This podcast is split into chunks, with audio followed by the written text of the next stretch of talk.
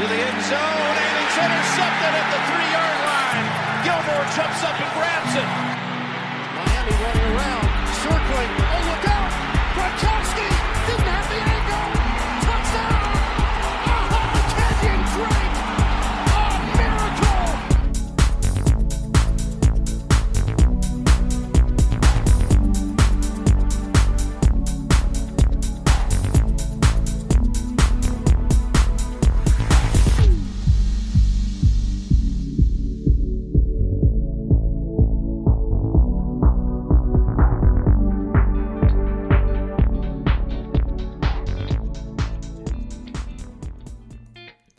Puntata 48, siamo arrivati ad Halloween, è già un primo traguardo. Halloween, poi c'è il giorno del ringraziamento e man mano si capisce che eh, si inizia a fare sempre più sul serio. E siamo ad Halloween, a me piace Halloween come festa, è sempre piaciuta e mm, non piacerà sicuramente a Sam Donald, anche se lui i fantasmi li vede anche prima e, e- e fuori dal contesto di Halloween. E dopo parleremo anche di questo perché volevo aggiungere una cosa che mai mi sarei immaginato per certi versi della scorsa settimana. E la dirò quando ne parleremo, parleremo dei Jets.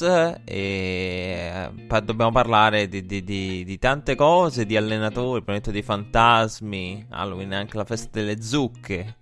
E qualche allenatore un po' zucca questa settimana l'abbiamo visto all'opera. E dobbiamo parlare di tutto questo. Puntata numero 48. Qui le settimane volano e, e- e per molte squadre siamo già a metà regular season. È assurdo da pensare.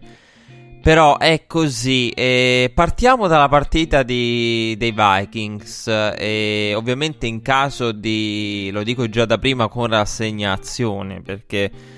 Lo dico con rassegnazione, con la massima rassegnazione. Sicuramente avverrà qualche trade clamorosa dopo la puntata. Quindi, se non ne sentite parlare, perché la puntata è registrata molto, molto prima. Quindi aspettatevi di tutto, visto che siamo in trade deadline e le notizie.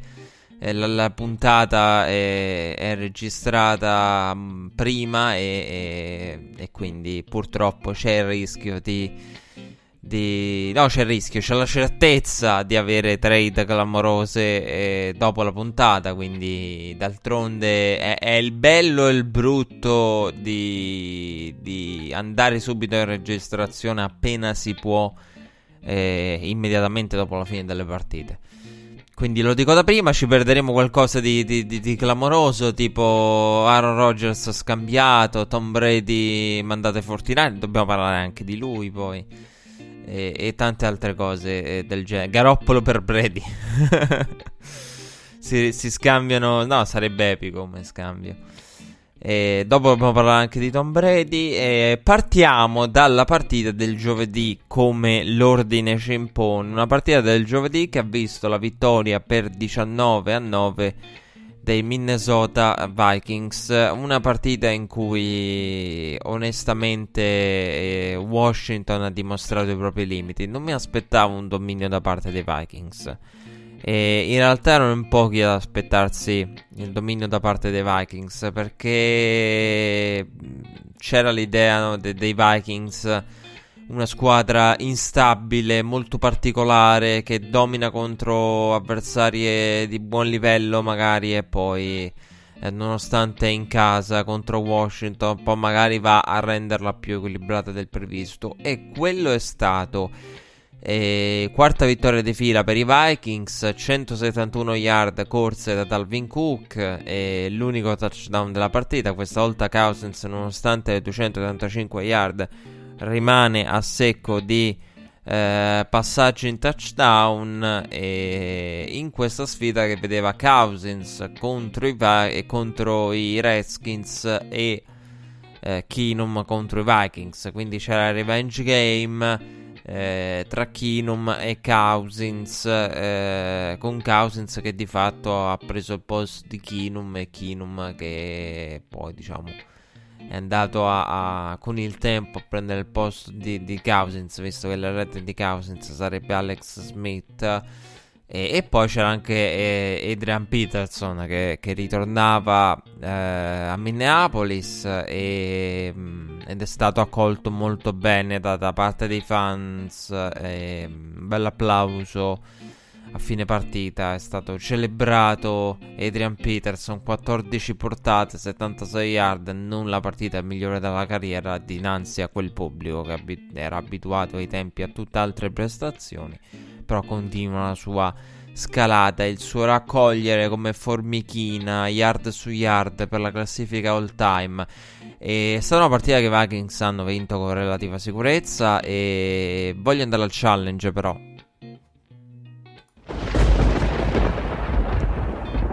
Relativa sicurezza da parte dei Vikings, però eh, quello che ha fatto vedere Washington è limiti del, del, del tragico perché io credo che c'è stata quella situazione di, di, quarto down in cui Zimmer va al quarto down, tra l'altro senza senso, era avanti, vai al punt, sei avanti di un touchdown, la squadra avversaria ha dato, non ha dato l'impressione di poterti segnare, quindi non capisco cosa serva andare al quarto down nella propria metà campo, però va al quarto down e... Mm, Mike Zimmer eh, viene fermato da Alvin Cook e, e la, il drive dei Redskins a quel punto è iniziato e, all'interno delle 40 yard avversarie. Quando accade una cosa del genere e ne esci con 0 punti, perché poi è quello che è successo, eh, significa che che non sei proprio in grado di vincere perché veramente i Vikings hanno fatto di tutto, ma veramente di tutto in questa partita per prov- provare a tenere in corsa i Redskins e a dargli una possibilità. E nonostante field position del genere e nonostante qualche errore qua e là, e non sono riusciti a, ad approfittarne i Redskins in alcun modo. E quel drive lì è emblematico, come emblematico è il secondo tempo di, di, di Dwayne Haskins. Dwayne Haskins si è trovato catapultato nella mischia, un Dwayne Haskins che eh, fa male anche vederlo perché in questo momento il ragazzo non è, non è pronto e, e, non mostra sicurezza, non è in alcun modo... Eh, ha proprio paura, eh, mentre alcuni giocatori, alcuni rookie, in particolare rookie quarterback, ti danno l'idea di, di trovarsi in un contesto più grande di loro eh, invece Dwayne Haskins dà proprio l'idea di, di, essere un giocatore che si ritrova lì e ha paura ed è bruttissimo perché lo comunica, lo comunica a noi spettatori e se lo comunica a noi spettatori vuol dire che nel mezzo se ne sono accorti tutti i compagni di squadra degli avversari. Ha paura e non è per niente a suo agio e poi, vabbè, commette anche l'errore tecnico nel, nel caso dell'intercetto. Però in questo momento eh, Dwayne Haskins è allarmante quello che, che, che abbiamo visto da Dwayne Haskins. E, questo è il problema. E lo, lo dico da, da amante di, di, questo ragazzo. E in questo momento la, la, situazione di Dwayne Haskins non promette nulla di buono perché si ritrova in una franchigia con, eh, secondo la proprietà, l'adeguata cultura, secondo tutto il resto del mondo, e ha ragione tutto il resto del mondo, di cultura non c'è traccia in una situazione del genere, in una situazione a livello di, di, di dove si trova ora, che, che, che, è quella che è, l'ho detto, e il ragazzo ha, ha paura eh, di, di, fare qualunque cosa, oltre che non è in alcun modo padrone della situazione, ed è un qualcosa che, che, che deve essere risolto il prima possibile, trovando la persona giusta per, eh, per provare a a costruire la, la, la, la carriera e, e, a lavorare su questo ragazzo. E, però al momento bisogna ammettere che la situazione non promette nulla di buono. E in questo momento la situazione di Dwayne Haskins è, è, tragica. Qui si è ritrovato catapultato nel secondo tempo in questa partita. E poi diciamo la, la, la, la gestione precedente le circostanze non lo hanno aiutato come in questo caso, però ecco, si è trovato catapultato ed era totalmente spaventato da, da, da, dal mondo circostante e ha commesso errori di ogni genere. E veramente mh, mm, ho, le altre partite ho avuto modo di vederle tutte le partite di Haskins, e, mh, mm, ma questa qui eh, di quelle giocate finora in NFL da, dall'ex quarterback di Ohio State è quella più allarmante. Cioè, nel senso, può aver lanciato intercetti e aver fatto passaggi orrendi, decisioni brutte, ma questa per me è la più brutta. Questa partita qui è la più brutta di Haskins perché qui mostra di, di avere proprio paura, di, di, di, non avere fiducia in alcun modo. Cioè, questa è emblematica dal punto di vista di di cosa c'è nella testa del ragazzo, emblematica per i compagni, perché una volta diventa difficile anche poi diventare leader quando ti mostri con quell'atteggiamento eh, palese in campo. E quindi questa è la pe- partita peggiore secondo me fino alla carriera di Haskins. E... Bisogna, ecco, in casa Redskins devono fare qualcosa.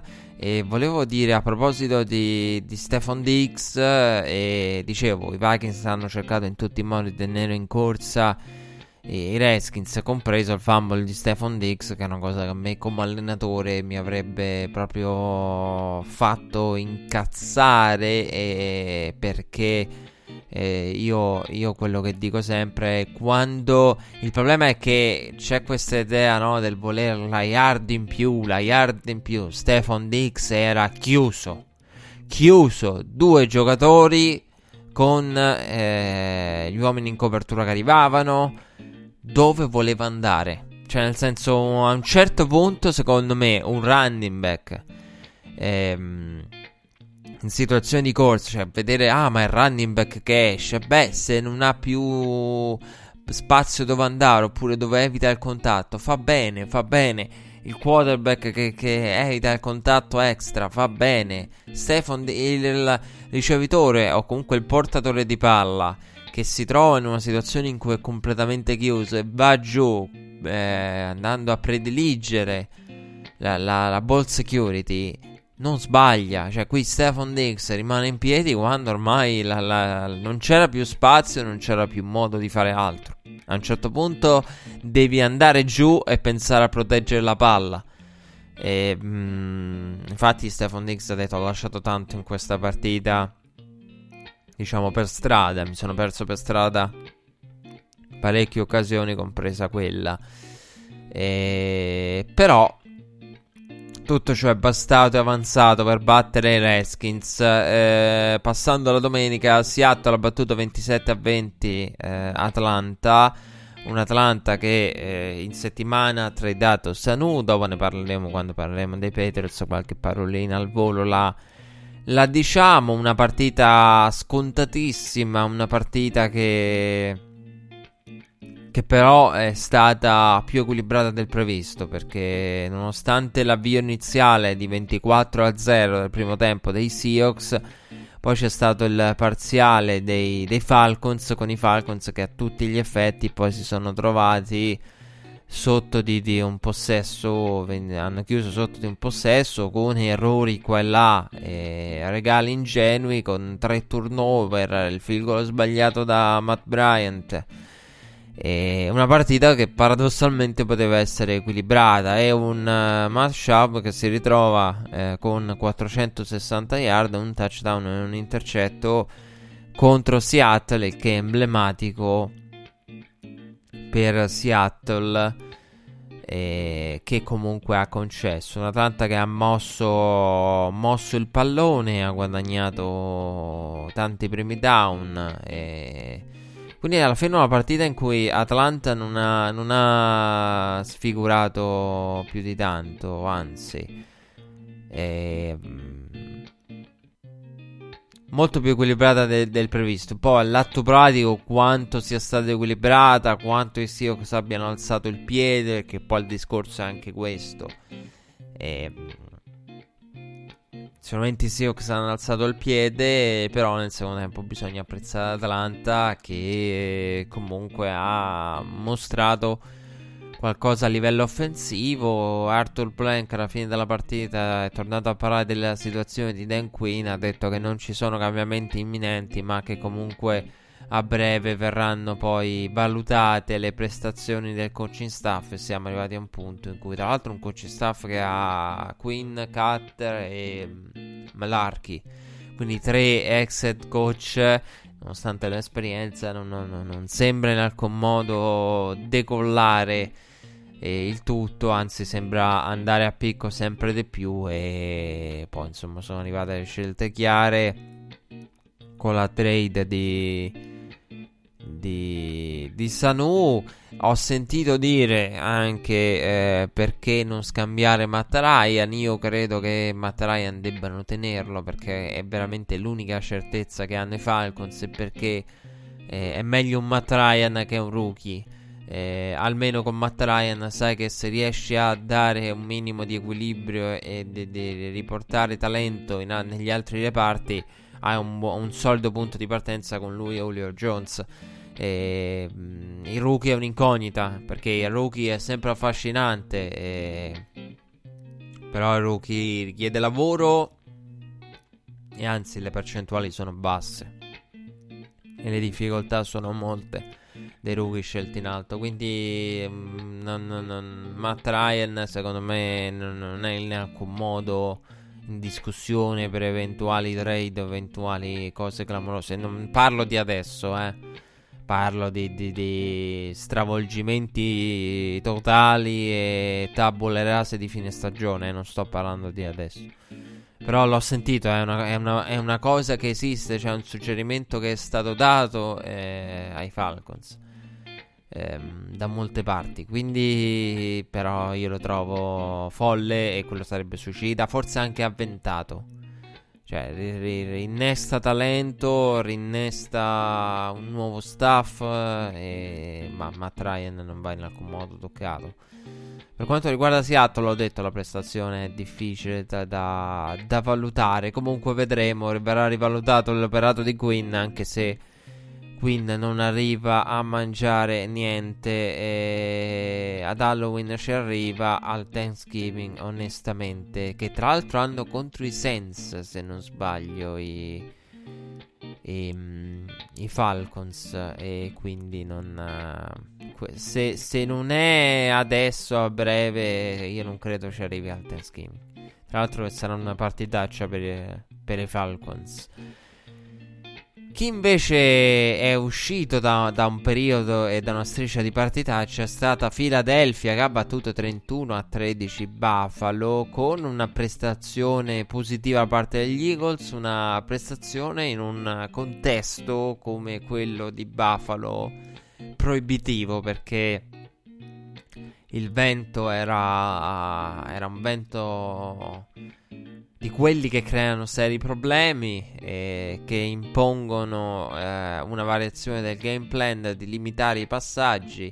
Infatti hanno passato i due quarterback per rispettivamente 172 yard Carson Wentz, 169 eh, Josh Allen e poi hanno corso entrambe le squadre molto. Vabbè, Josh Allen corre di natura con o senza vento, eh, non è il vento che, che, che, che, rende bassa la percentuale di completi di Josh Allen sotto al 50%. Cioè, c'è il vento, ma non è solo il vento, eh.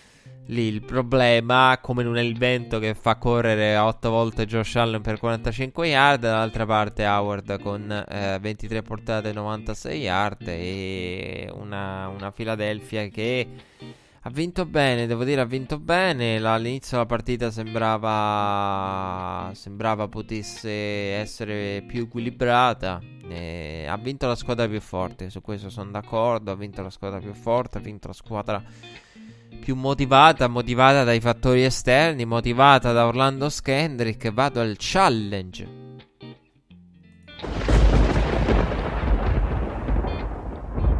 Orlando Skendrick che aveva dichiarato ad Undisputed, ci è andato pesantissimo giorni fa, ha detto che, che la situazione in casa Eagles è tragica a livello di, di, di motivazioni, che ancora si pensa e si è nella, nella sbornia post Super Bowl, alcuni sono ancora accecati dal successo di due anni fa.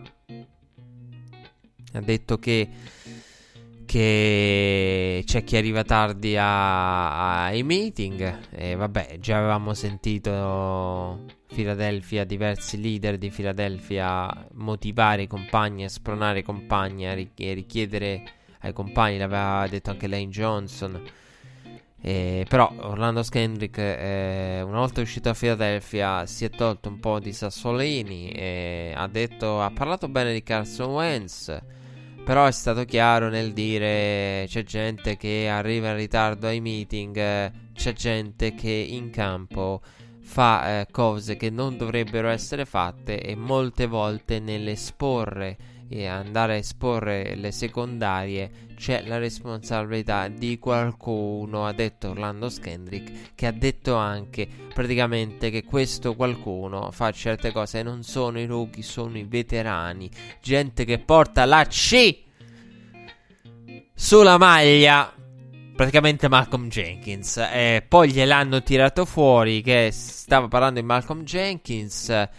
E di un Malcolm Jenkins che arriva tardi, un Malcolm Jenkins che in alcune situazioni in touchdown, compresa partita contro Dallas, eh, dove non dovrebbe essere, quindi gioca in maniera con un totale egoismo danneggiando i compagni e contribuendo perché Orlando Skendrick ha detto credo che a chi conosca il football e, e si scherzava su questo sia evidente chi, chi, analizza i film che in molte situazioni qui manca qualcuno qui non è solo ah, quello che non riesce a tenere in copertura ma è dov'è l'aiuto cosa dovrebbe, chi dovrebbe esserci qualcuno? Eh, tra, tra, tra, i due giocatori e, e il ricevitore, l'uomo in marcatura, in molti casi è la Enzo, cioè tra, tra, tra, tra, tutto, tra la ricezione contro le secondarie che hanno Philadelphia e la Enzo, ci dovrebbe essere qualcuno, in molte situazioni ci dovrebbe essere qualcuno che non c'è stato, perché da tutt'altra parte. E voglio ricordarvi una cosa perché mi è venuto e ci ho fatto caso e ci ho pensato, gli allenatori non sbagliano mai gli allenatori, se voi sentite dire una cosa a un allenatore e vi sembra blasfema, l'allenatore non sbaglia mai. I grandi allenatori non sbagliano mai. Peter King, due anni fa, io ve lo raccontai, eh, andò a trascorrere tempo con... Eh, con eh, due anni fa e, e l'anno scorso, andò a trascorrere tempo con i Saints L'ho fatto in due circostanze. E, ehm, e ha raccontato la preparazione della partita dei Saints contro gli Eagles. Sean Payton disse cose che. Co- tre, tre cose. Attaccare Sidney Jones. Mi pare che le difficoltà di Sidney Jones siano evidenti a tutti.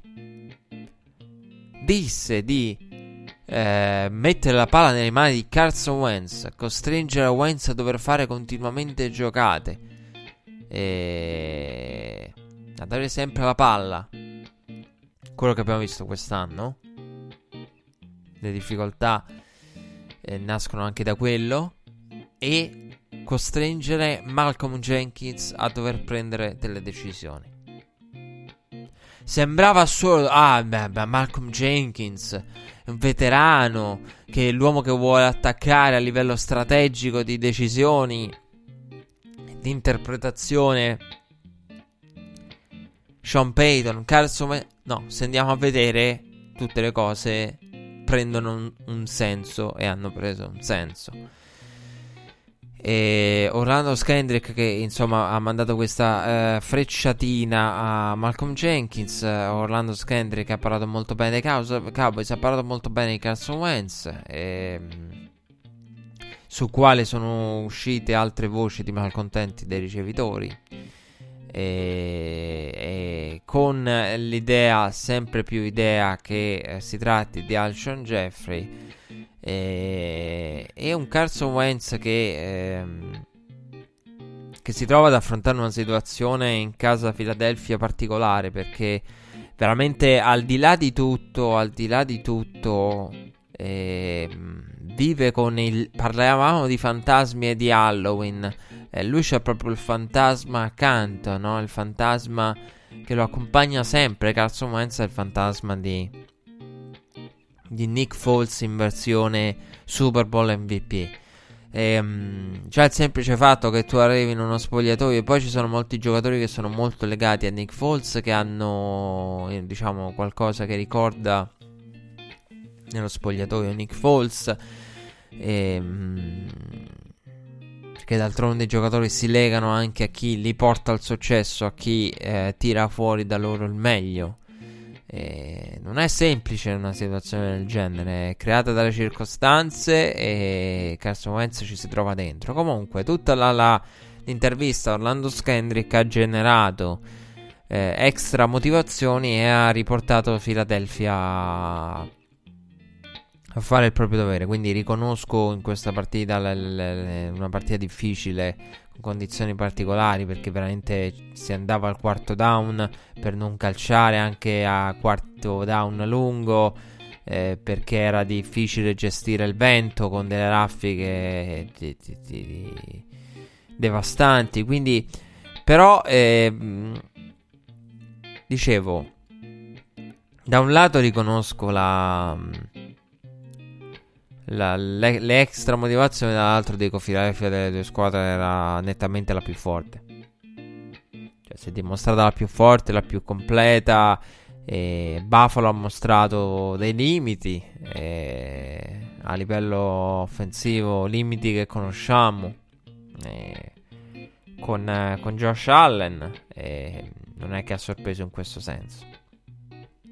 Volevo dire le extra motivazioni aiutano a ottenere un risultato, eh, come in questo caso, no? le extra motivazioni che, che un Orlando Skendrick ti, ti, ti, porta ad avere, perché sicuramente hanno contribuito. Eh, però di solito quando c'è l'extra motivazione, no? la, la, il fattore extra eh, che, che, porta i giocatori a, a ad essere motivati, ad essere arrabbiati da una dichiarazione di un avversario, da una dichiarazione di un ex compagno, da, da, da, da una teoria dei media, qualunque cosa sia, ti, ti porta a, ad avere motivazioni extra di cui i giocatori hanno bisogno, nonostante siano altamente motivati, perché se non sei motivato non stai in NFL, lo diciamo sempre. Però di, di, solito questo genere di effetto, no? come la settimana scorsa aveva fatto Doug Peterson al contrario. Ehm, in questo caso Orlando Skendrick eh, lo fa quasi da, da, da, giocatore di Dallas Cowboys, dove ha detto che tra l'altro tornerebbe volentieri in casa Dallas. Orlando Skendrick. E di solito l'effetto è un effetto breve, quindi mh, mm, la settimana scorsa i Cowboys erano infuriati, incazzati con Doc Peterson che aveva garantito la vittoria degli Eagles e questo genere di situazioni ti danno l'extra motivazione, quel qualcosa in più però sulla breve distanza.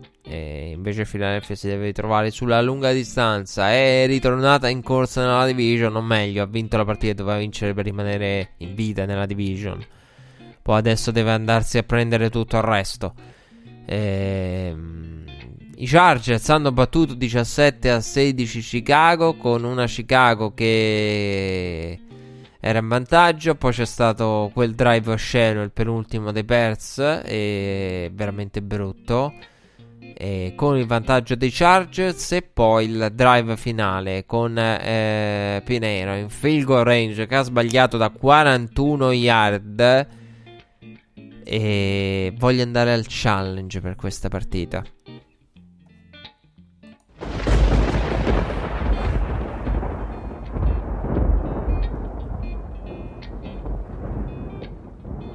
Chiunque avrebbe calciato alla fine eh, chiunque avesse calciato alla fine avrebbe sbagliato.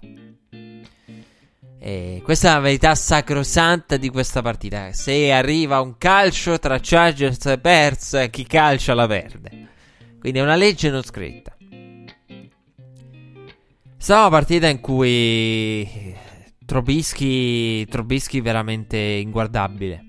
E... Trobischi inguardabile. Poi c'è stato l'ultimo drive che è stato il migliore, diciamo, nella partita di Trobischi.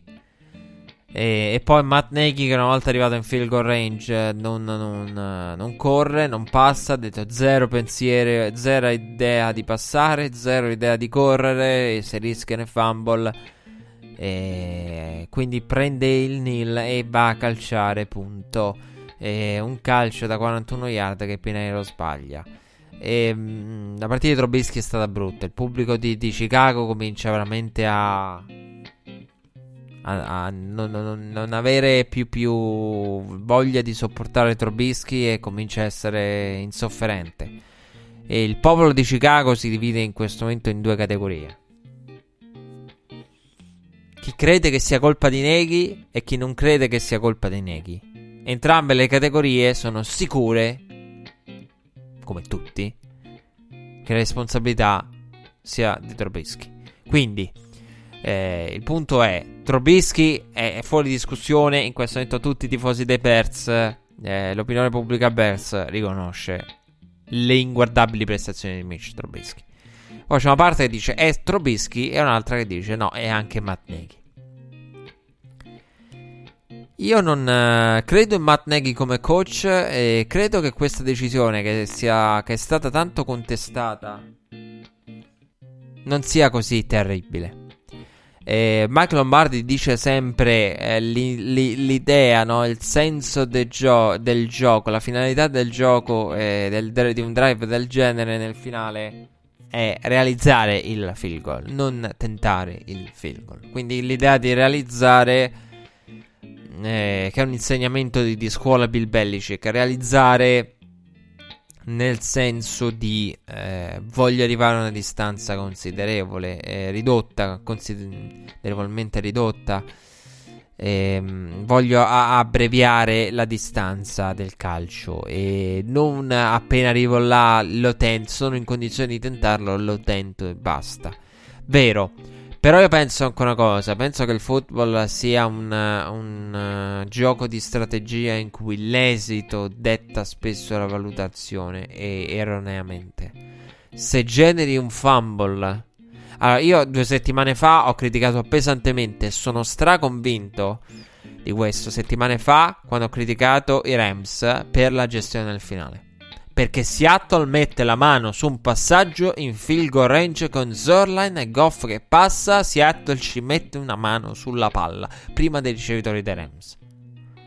E McVeigh continua. E io sono convinto, ve l'ho detto ai tempi e ve lo ripeto oggi, che McVeigh abbia delle grosse responsabilità sul calcio sbagliato da Greg Zorline. Perché ha atteso troppo, giocate, rischi, metti paura Zorlan che da tre ore si sta riscaldando, lo fai aspettare, il gioco che si ferma. Secondo me quando è così, quando è così spezzettato il finale, forse con un Greg Zorlan dove sei già in field goal range, ti calcia per la vittoria da, da, da, da, praticamente 60 yard, forse arriva il momento in cui dice, vabbè a un certo punto andiamo al dunque, no? Andiamo al dunque. E se, se sei un allenatore pensi, andiamo a calciare, su, su, andiamo al dunque, tanto è inutile che, che ci giriamo attorno. Quindi capisco l'idea di Mike Lombardi del, e di Bill Belichick di scuola New England, del il, il senso e la finalità è andare a, segnare il field goal, non a tentare il field goal. Però dico anche che quindi la decisione è brutta perché è brutta decisione di Neghi è brutta. Ma ci arriviamo. Però non è così terribile come secondo me la gente vuole farla credere. Però dico anche. L'idea è sì, la finalità è, è, quella di segnare il field ma l'idea di partenza è quella di avere la certezza dell'opportunità di tentarlo. Quindi non dimentichiamoci questo perché Qui si parla tanto di. Vi faccio un esempio: Kyle Shannon, nella più grande rimonta della storia dei Super Bowl, di, tutto. La più grande rimonta della storia recente, della storia dei playoff. Tom Brady e la rimonta dei Patriots. Kyle Shannon in quel drive sbaglia perché lui pensa io sto f- costruisce il drive con l'intento di mettere a referto punti. E invece no, quel drive dove è l'emblema di un drive che doveva essere costruito con l'idea di io voglio calciarlo il field goal. Non mi interessa, anche se da, da, da 200 yard, ma intanto lo calcio. Perché poi arriva Hightower, ehm, no Hightower, arriva il, il, il sec e... E si torna indietro, si esce dal goal range, arrivano le penalità. Perché attenzione, non dimentichiamoci una cosa: quando si dice è in field range e non può prendere il sec il quarterback, lì entriamo in una situazione in cui concettualmente ti ritrovi dei giocatori ad andare contro un loro istinto. E lì entra in gioco anche il coaching e la fiducia che ha in questi. Perché non dimentichiamoci una cosa: l'holding. In situazioni del genere, quante volte vediamo a ridosso della propria endzone con il rischio di safety un holding invece di un sec? Perché l'istinto di un, eh, di un, uomo di linea a quel punto è, il mio quarterback non può subire sec, io devo fermare il pass rusher come posso.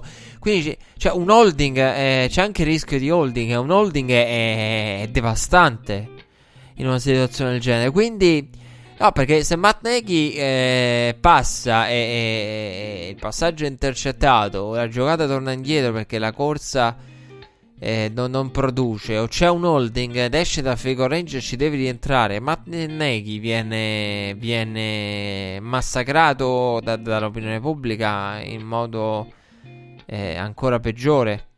Quindi ecco su quello sono d'accordo. Eh, è anche vero che hai comunque dei giocatori che dovrebbero essere preparati, quindi l'idea non dovrebbe accadere, cioè nel senso eh, sì, c'è il rischio di sì, ma se li allenati bene, il fumble, la penalità e il passaggio intercettato non lo vedi, il sec subito, cioè non, non, non dovrebbero esserci. Voglio andare al mega challenge, al challenge dei challenge su questo discorso.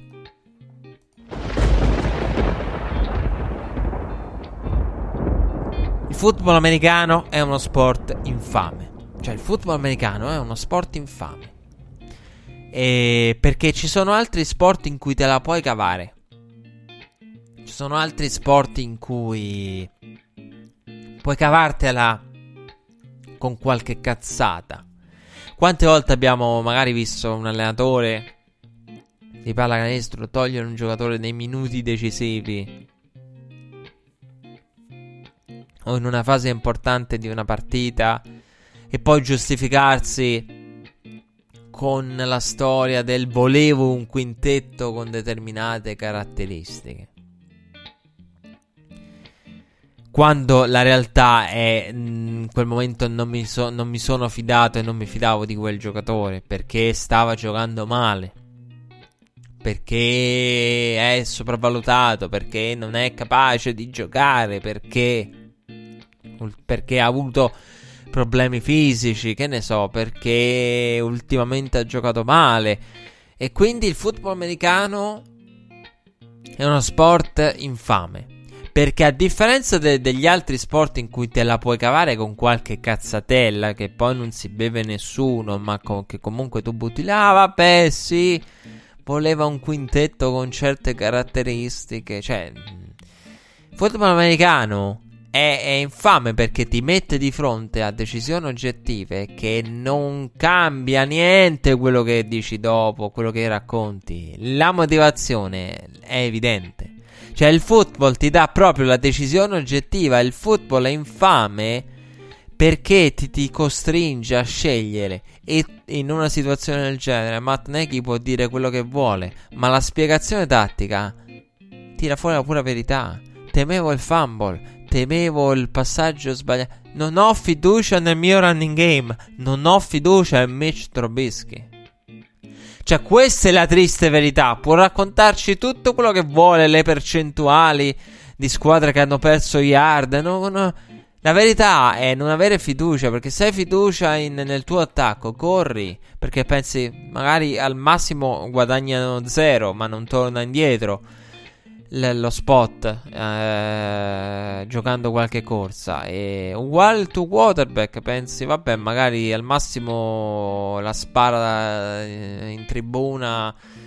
Vediamo qualche completo, qualche completo semplice nel, nel backfield eh, per un guadagno di poche yard, insomma, non la rischia. Quindi se hai fiducia. Però il football americano è infame perché oggettivamente ti metti di fronte a queste scelte oggettive che rivelano quello che tu pensi. E non solo, il football americano spesso ti costringe a un ballottaggio tra due tra due reparti. eh, Andy Reid e non solo, è ancora più infame il football americano perché poi ti costringe magari a raccontare una storia, a portare avanti una narrativa no? a livello di, di, di coaching e poi la narrativa non trova riscontro. Oppure ad iniziare una narrativa quando la, la precedente partita ne, ne parla di un'altra. Vi faccio un esempio: Andy Reid.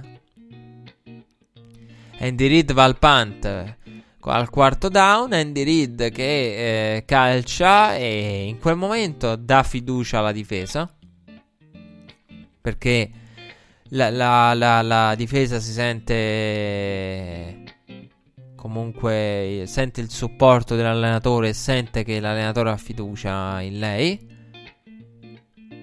L'attacco no. E per un Andy Reid diventa anche difficile questa settimana magari presentarsi e dire però con Matt Moore eh, ho fiducia in Matt Moore. Sì, hai fiducia in Matt Moore, tuo, le tue giocate disegnate, eh, quello che hai nel sistema, le tue chiamate sono state straordinarie. Dico, ad Andy Reid, ma la verità è una, con Mahomes saresti andato al quarto down. Qual è la verità? Cioè, andiamo al dunque. Cosa dice a livello oggettivo quella decisione? Che con Mahomes probabilmente la saresti andato. Con Moore no. E Moore non è Mahomes. Ma tu devi raccontare magari nel tuo spogliatoio, preparando questa settimana la, la, prossima partita dovrai raccontare loro che, che con Moore e, e, Mahomes la squadra non deve mollare, che con Moore ha le stesse o quasi probabilità di, vi, di vittoria, che comunque... No! Non lo, non, non lo, puoi fare. Come in questo momento Matt Nagy dovrà raccontare all'attacco di credere nei propri mezzi quando lui è il primo. Cioè, in questo il football americano è infame. Perché puoi dire quello che ti pare, ma la, la, la scelta oggettiva spesso la motivazione te la dice da sé pubblico insofferente, Trobisky è in grande difficoltà e il running game... Qui ha prodotto tra l'altro il running game, per quello bisogna criticare eh, ancora di più Matt Nagy perché questa è una, veramente un, l'unica partita in cui il running game ha ingranato. Montgomery 27 portate per 135. E e poi vabbè, eh, Pineiro va, va, a sbagliare. C'è comunque grande fiducia nello special team. Perché al di là di tutto, i Bears a livello di special team stanno facendo un lavoro straordinario. E eh, non dimentichiamoci, ricordare il Patterson che solo una settimana fa aveva. Oh, non chiediamoci, non dimentichiamoci, ma chiediamoci dove, dove, dove sarebbero finiti, a che punto sarebbero finiti i Bears la settimana scorsa senza il touchdown su kickoff ritornato da Cordare il Patterson, perché qui lo special team ha anche, ha anche fatto buone cose. Uno special team che con, con Patterson dà l'idea di, di, poter mettere sempre in difficoltà la, la squadra avversaria. E Pinero ha sbagliato il field goal. Eh, le condizioni non erano proprio quelle ottimali la storia delle due squadre non era quella ottimale di, di, di, di, una partita che poi finisca con un calcio. Però, diciamo, la partita la perdono in quel penultimo drive avuto dai Bears. Quello è il. La situazione che, che, che penalizza di più i Bears. Per quanto riguarda i Chargers, eh, abbiamo visto Melvin Gordon. Eh, più attivo e più partecipe rispetto a, alle altre volte. È riuscito a segnare il touchdown, però sono 31 yard per in 8 portate. Un Melvin Gordon che in questo momento è difficile criticare, che stanno provando in tutti i modi. Anche la settimana scorsa il play calling di Lin era per far mettere a segno touchdown Melvin Gordon. In questa partita ci è riuscito. Infatti, quando l'ho visto, ho pensato: Ah, alleluia, finalmente Lin è riuscito nel suo intento. Però la verità è che sarebbe meglio vedere Eckler e fanno più paura gli altri due di Melvin Gordon. Questa è la, è la, è la verità. E, ehm, I Giants sono stati sconfitti da Detroit 31 a 26 in una partita che è andata esattamente come ci si aspettava. Mi aspettavo una vittoria dei, dei, dei Lions, mi aspettavo i Giants comunque in grado di produrre le proprie yard e passing game. Tra l'altro Detroit che eh, nel mentre ha eh, perso Dix via trade. Una Detroit che... Eh, consentito a Daniel Jones di lanciare per 322 yard con 4 touchdown. Eh, Matthew Stafford ha fatto altrettanto. Eh, un Matthew Stafford eh, aiutato da, da, da, una buona partita a livello offensivo di play calling e di, di, di mm, game plan con uh, trick play che ci sono sempre anche qui abbiamo visto i trick play di Detroit in stile eh, New England, due dei tre touchdown ricevuti eh, da Golladay e, ehm, e dopo tre sconfitte i Lions riescono, come detto, a vincere questa partita contro i eh, Giants, una partita che ha visto Detroit partire bene, poi Giants rispondere eh, sul finale del primo tempo e poi è stata più o meno equilibrata eh, nel finale eh, con Detroit che eh, ha seri problemi a livello difensivo eh, contro il passing game avversario. Saquon Barkley 19 portate 64 yard è stato meno un protagonista, però si sapeva che questa partita sarebbe stata Daniel Jones con opportunità di di produrre bene, di mettere a segno una buona partita e una buona linea e uscire da una buona linea statistica e quello è stato. Eh, perché veramente Daniel Jones ha fatto un ottimo lavoro. E, ehm, per quanto riguarda i Giants eh, Solder è sul mercato eh, Jenkins è sul mercato eh, per il momento, al momento della registrazione, non, non tradati, nessuno di questi è stato tradato e cercano di tirare fuori qualcosa da, da un po' il mercatino, no? Quello delle, delle, delle cianfrusaglie dove, dove cerchi di tirare fuori qualcosa da da oggetti che onestamente non so chi potrebbero interessare. Qui stiamo parlando di giocatori. Riportando la, la metafora, la situazione Giants, che non so chi potrebbe interessare. Un Nate Solder. Chi, chi, se lo accolla in tutto e per tutto. Eh, de- de- devono stare veramente in situazione disperata eh, per fare una cosa del genere le altre squadre. Tampa Bay ha perso contro Tennessee con i Titans che eh, vi- hanno vinto 27 a 23. Eh, una partita eh, in cui i Titans hanno forzato 4 turnover eh, con eh, un buon eh, Tunnel che lancia il touchdown per AJ Brown per il vantaggio.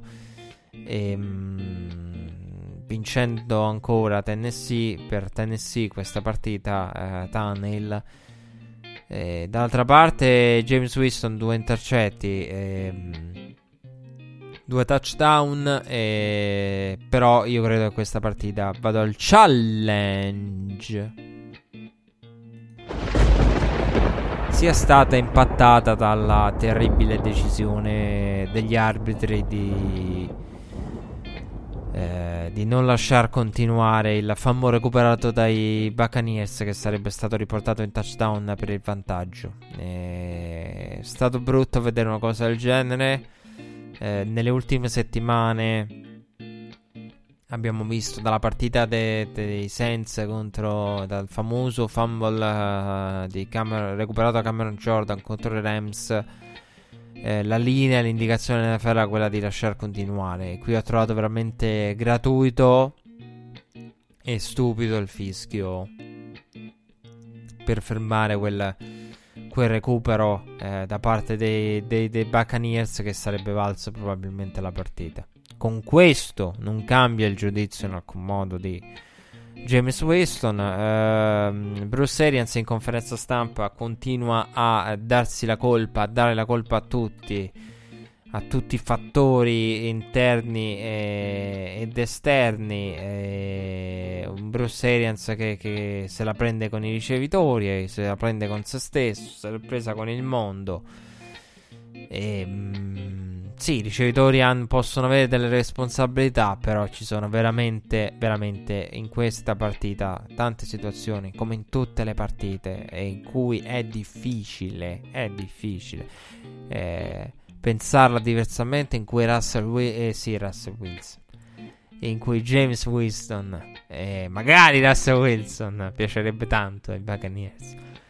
Ehm in cui James va a cercare un passaggio eh, in cui praticamente non solo sei consapevole del rischio, ma te lo cerchi. Cioè, proprio de- della serie mi, mi, per, per, per, per, assaporare il brivido, l'adrenalina del passaggio che potrebbe essere intercettato, perché altrimenti non c'è nessuna eh, spiegazione logica. James Winston va a forzare delle cose e Bruce Arians eh, sta prendendo, secondo me, per il culo tutti quanti, eh, se stesso e l'organizzazione in, in, prima battuta.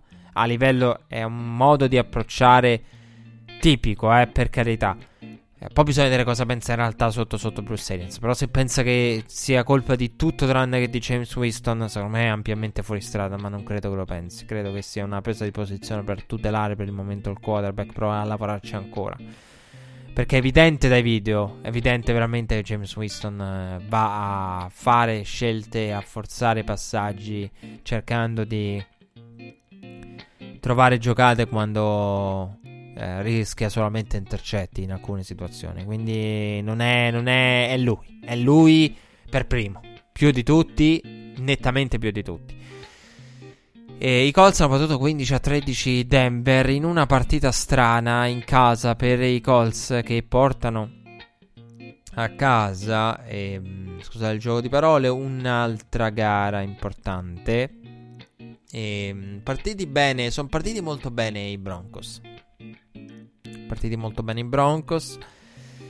E, mm, con i Colts che hanno reagito poi eh, riportando la partita eh, a distanza eh, tra l'altro a distanza ehm, a distanza variata da, da, da, dagli errori dall'errore all'extra point di, di Vinatieri sotto di, di, di, uno i Colts vanno a cercare il drive per arrivare in field goal range. Adam Vinatieri nonostante gli errori nonostante periodi veramente alterni di Vinatieri da 51 yard va a mettere a segno il field goal che vale poi la gara e voglio dire a proposito dei Colts, vado al challenge. A proposito dei Colts, a proposito di Flacco. Per i, Re- per i sì, Ravens, i Broncos. Challenge. Per fortuna dei Ravens, Flacco non è più il quarterback. E mi ha veramente impressionato Brissett veramente impressionato a Brissett. Cioè, quella giocata che lui fa da, dalla propria endzone con uh, Von Miller scappando da un sec di Von Miller, veramente notevole. Ha fatto un paio di cose Brissett notevoli. Poi c'è stata la penalità che ha aiutato e semplificato. Qui Frank Reich è andato alla corsa. Diciamo prima Matt Nagy. Qui Frank Reich è andato alla corsa qualche yard guadagnata e tanto coraggio. Io ero convinto che, che Vinatieri lo sbagliasse. Io, io, non me la sento di elogiare più di tanto Vinatieri perché è il più grande di, della propria posizione di tutti i tempi. Perché ha field goal messi a, a, realizzati allo scadere. Però, da un lato, quando è andato a calciare nel finale, ho pensato: da un lato è chi meglio di lui, dall'altro è, è totalmente instabile Vinatieri in questo momento. E. Mm, anche qui la situazione nella quale si sono trovati è stata particolare per errori in situazioni di extra point. È un Vinatieri veramente instabile, quindi lo, cioè, mi sento in realtà di elogiarlo per la realizzazione. Eh, diciamo che il play calling è stato un po' conservativo. Ecco, qui per esempio la classica situazione in cui Frank Reich nel finale ha cercato, non ha fatto il drive per semplificare la vita a un Vinatieri a, in cui quest'anno è veramente a in grande difficoltà con degli attimi di buio ma è andato per l'opportunità di calciare. Quindi, però, qual è la differenza? Che Neghi viene travolto perché dalle critiche qui Frank Reich, sì, per carità, bel drive e tutto quanto, arriva in field range, Vinatieri, però un Vinatieri del genere, calciare da 51 yard, non è proprio quello che vuoi. Eh, però eh, l'esito qui dà ragione a Neghi, anche se Neghi non può essere accusato di quello che, di cui è stato accusato Neghi, ovvero l'aver eh, praticamente mollato, gettato la spugna e optato per il nil. Bella vittoria da parte dei Colts, soprattutto quella bella giocata di Brissett che si libera del sec di Von Miller, eh, veramente notevole, nel drive decisivo.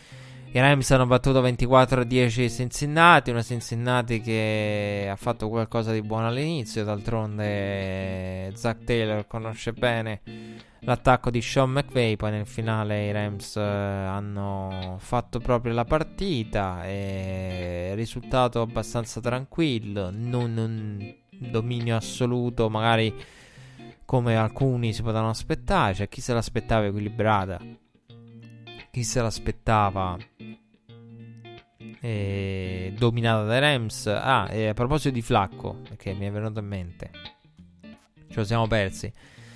Flacco che ha criticato duramente Vic Fangio e sicuramente sarà uno dei temi più chiacchierati della settimana. La conferenza stampa di Flacco con l'ex quarterback dei Ravens che a proposito di di Vic Fangio ha dichiarato e siamo una squadra da 2-6 non capisco perché non vogliamo andare al quarto down perché lì c'era quel quarto down con eh, Fangio che ha corso sul secondo down e poi è andato su terzo down e poi è andato al punt eh, non passando, lì si poteva rischiare, si poteva mettere la palla nelle mani di Flacco che dice siamo una squadra da 2-6, quindi cosa cavolo, di che abbiamo paura? Abbiamo paura di perdere partite che già perderemmo comunque, come dimostrano i fatti, su quello ha assolutamente ragione Joe Flacco, soprattutto se magari il ragionamento che fa Flacco, perché il discorso è anche poi il prenderla sul personale, Flacco magari pensa, ecco lì, dà fiducia a una difesa che, che cosa ha fatto, eh, manca, mancato spesso l'appuntamento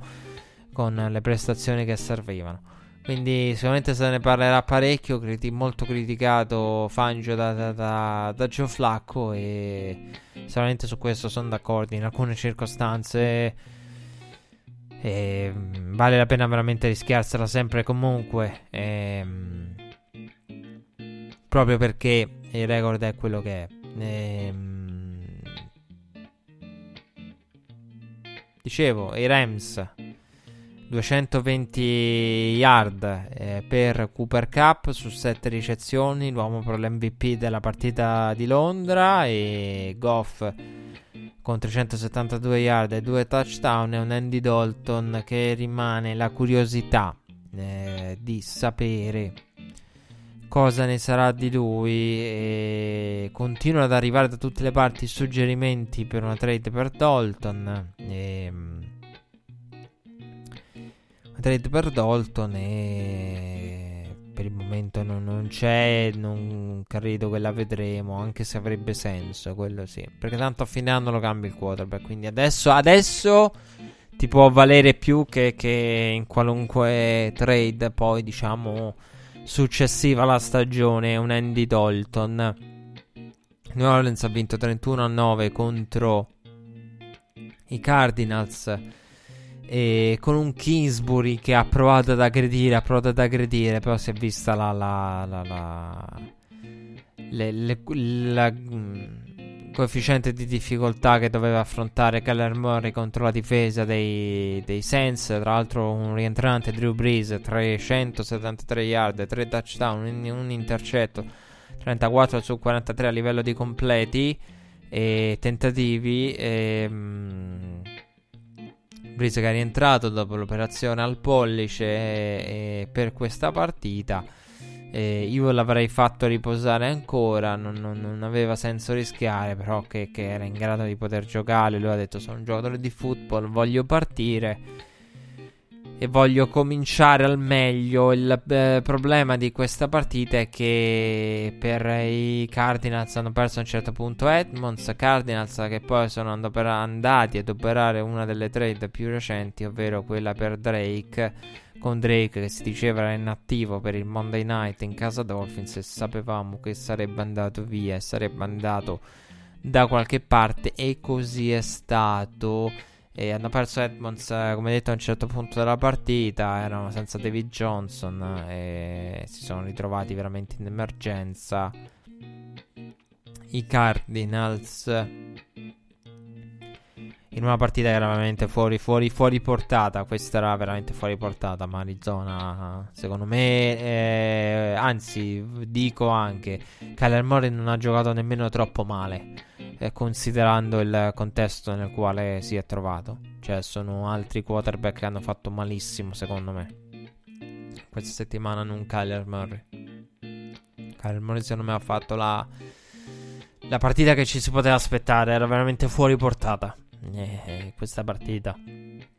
Una di quelle in cui diventano anche eccessivo magari andare a vedere le prestazioni di Arizona che provato a fare le sue cose, ha aggredito, ha cercato di, di, di inventare anche con creatività, quindi però la partita era proprio fuori portata. E i Jets hanno perso contro i Jacksonville Jaguars. Non sapevo veramente che pesci prendere con questa partita. Eh, ve lo assicuro, c'è una di quelle partite che, che, che mi rende, che, che ci rende, eh, rende tutti instabili. Ci sono sempre, ogni settimana ci sono quelle partite in cui diventi instabile, no? Come nell'idea del pronostico, nell'idea che ti fai della partita, perché pensi a... Mh, mm, pensi, cioè, vabbè, però eh, i Jaguars eh, la vincono. Sam Darnold vede i fantasmi. D'altro pensi al riscatto dei Jets. No? Quindi c'è sempre quella partita in cui pensi a un riscatto di una squadra. Oppure dici aspetta un attimo.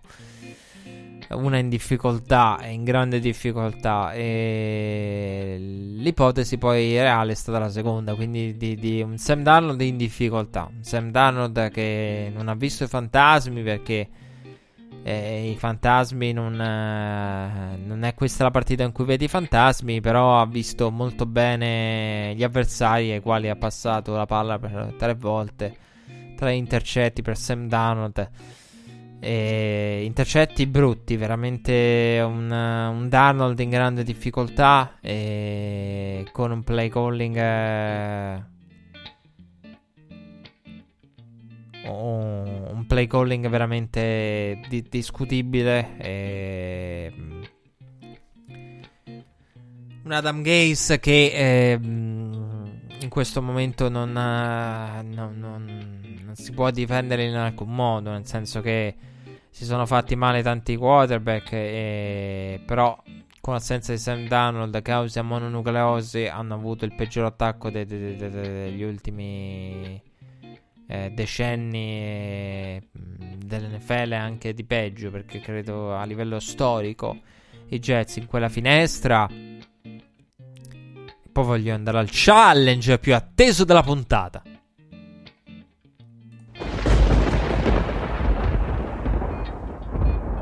L'ho chiamato subito così senza girarci attorno.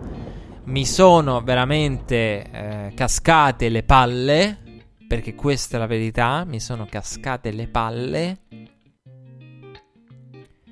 per la storia di Sam Donald. Non avevo minimamente idea del Monday Night, la puntata abbiamo registrata post Monday Night, quindi subito dopo il Monday Night si va in studio, cioè non proprio subito.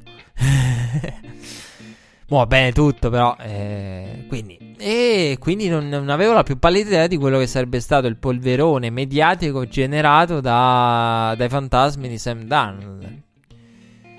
dei, dei fantasmi di Darnold e io sono rimasto scioccato dalla reazione di Adam Gaze che ancora non avevo visto, ho avuto modo di vedere la conferenza stampa, quella in cui ha criticato ESPN per i microfoni e tutto quanto, cioè nel senso i giocatori sono microfonati, il tutto è filtrato da NFL TV.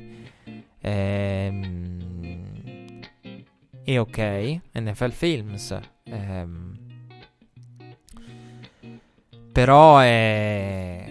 L'ho trovato assurdo eh, sia la critica del ah ma il microfonato non deve essere fatto ascoltato e sia la critica fatta dagli ex giocatori a questa frase, cioè nel dire ah, è, è, mostra debolezza, una cosa del genere, se la porterà per tutto il resto della carriera.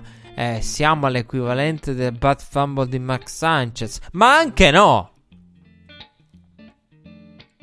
Cioè, se, vo- ehm, se, volete creare questa. Io sono rimasto scioccato, veramente scioccato. Scioccato, deluso da, da chi fa commenti. De- chi ha fatto commenti del genere. Mi, mi, sono, sci- mi rimasto scioccato.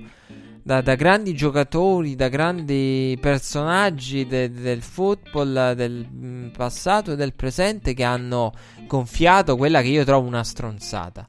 E se viene gonfiata c'è un problema serio. Prima cosa, vedere i fantasmi è uguale a vedere eh, nel caso della partita di New England cose che non ci sono, quindi giocatori che blizzano da un lato, poi eh, in realtà il blitz arriva dall'altra parte, eh, quindi avere, non avere la più pallida idea di, di, da dove arriva la pressione e di quanta pressione arriva vedere una pressione che non c'è. Era una specialità dei Patriots e di, di, di, di, una squadra come New England che può farlo contro un rookie.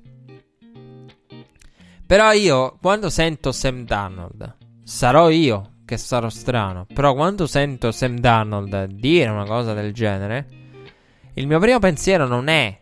Ah, Sam Darnold non è in grado, non è all'altezza. Penso a non ha l'esperienza per cambiare e fare aggiustamenti alla line of scrimmage, probabilmente non ne ha l- l'autorizzazione, come perché molti quarterback non ne hanno nemmeno l'autorizzazione.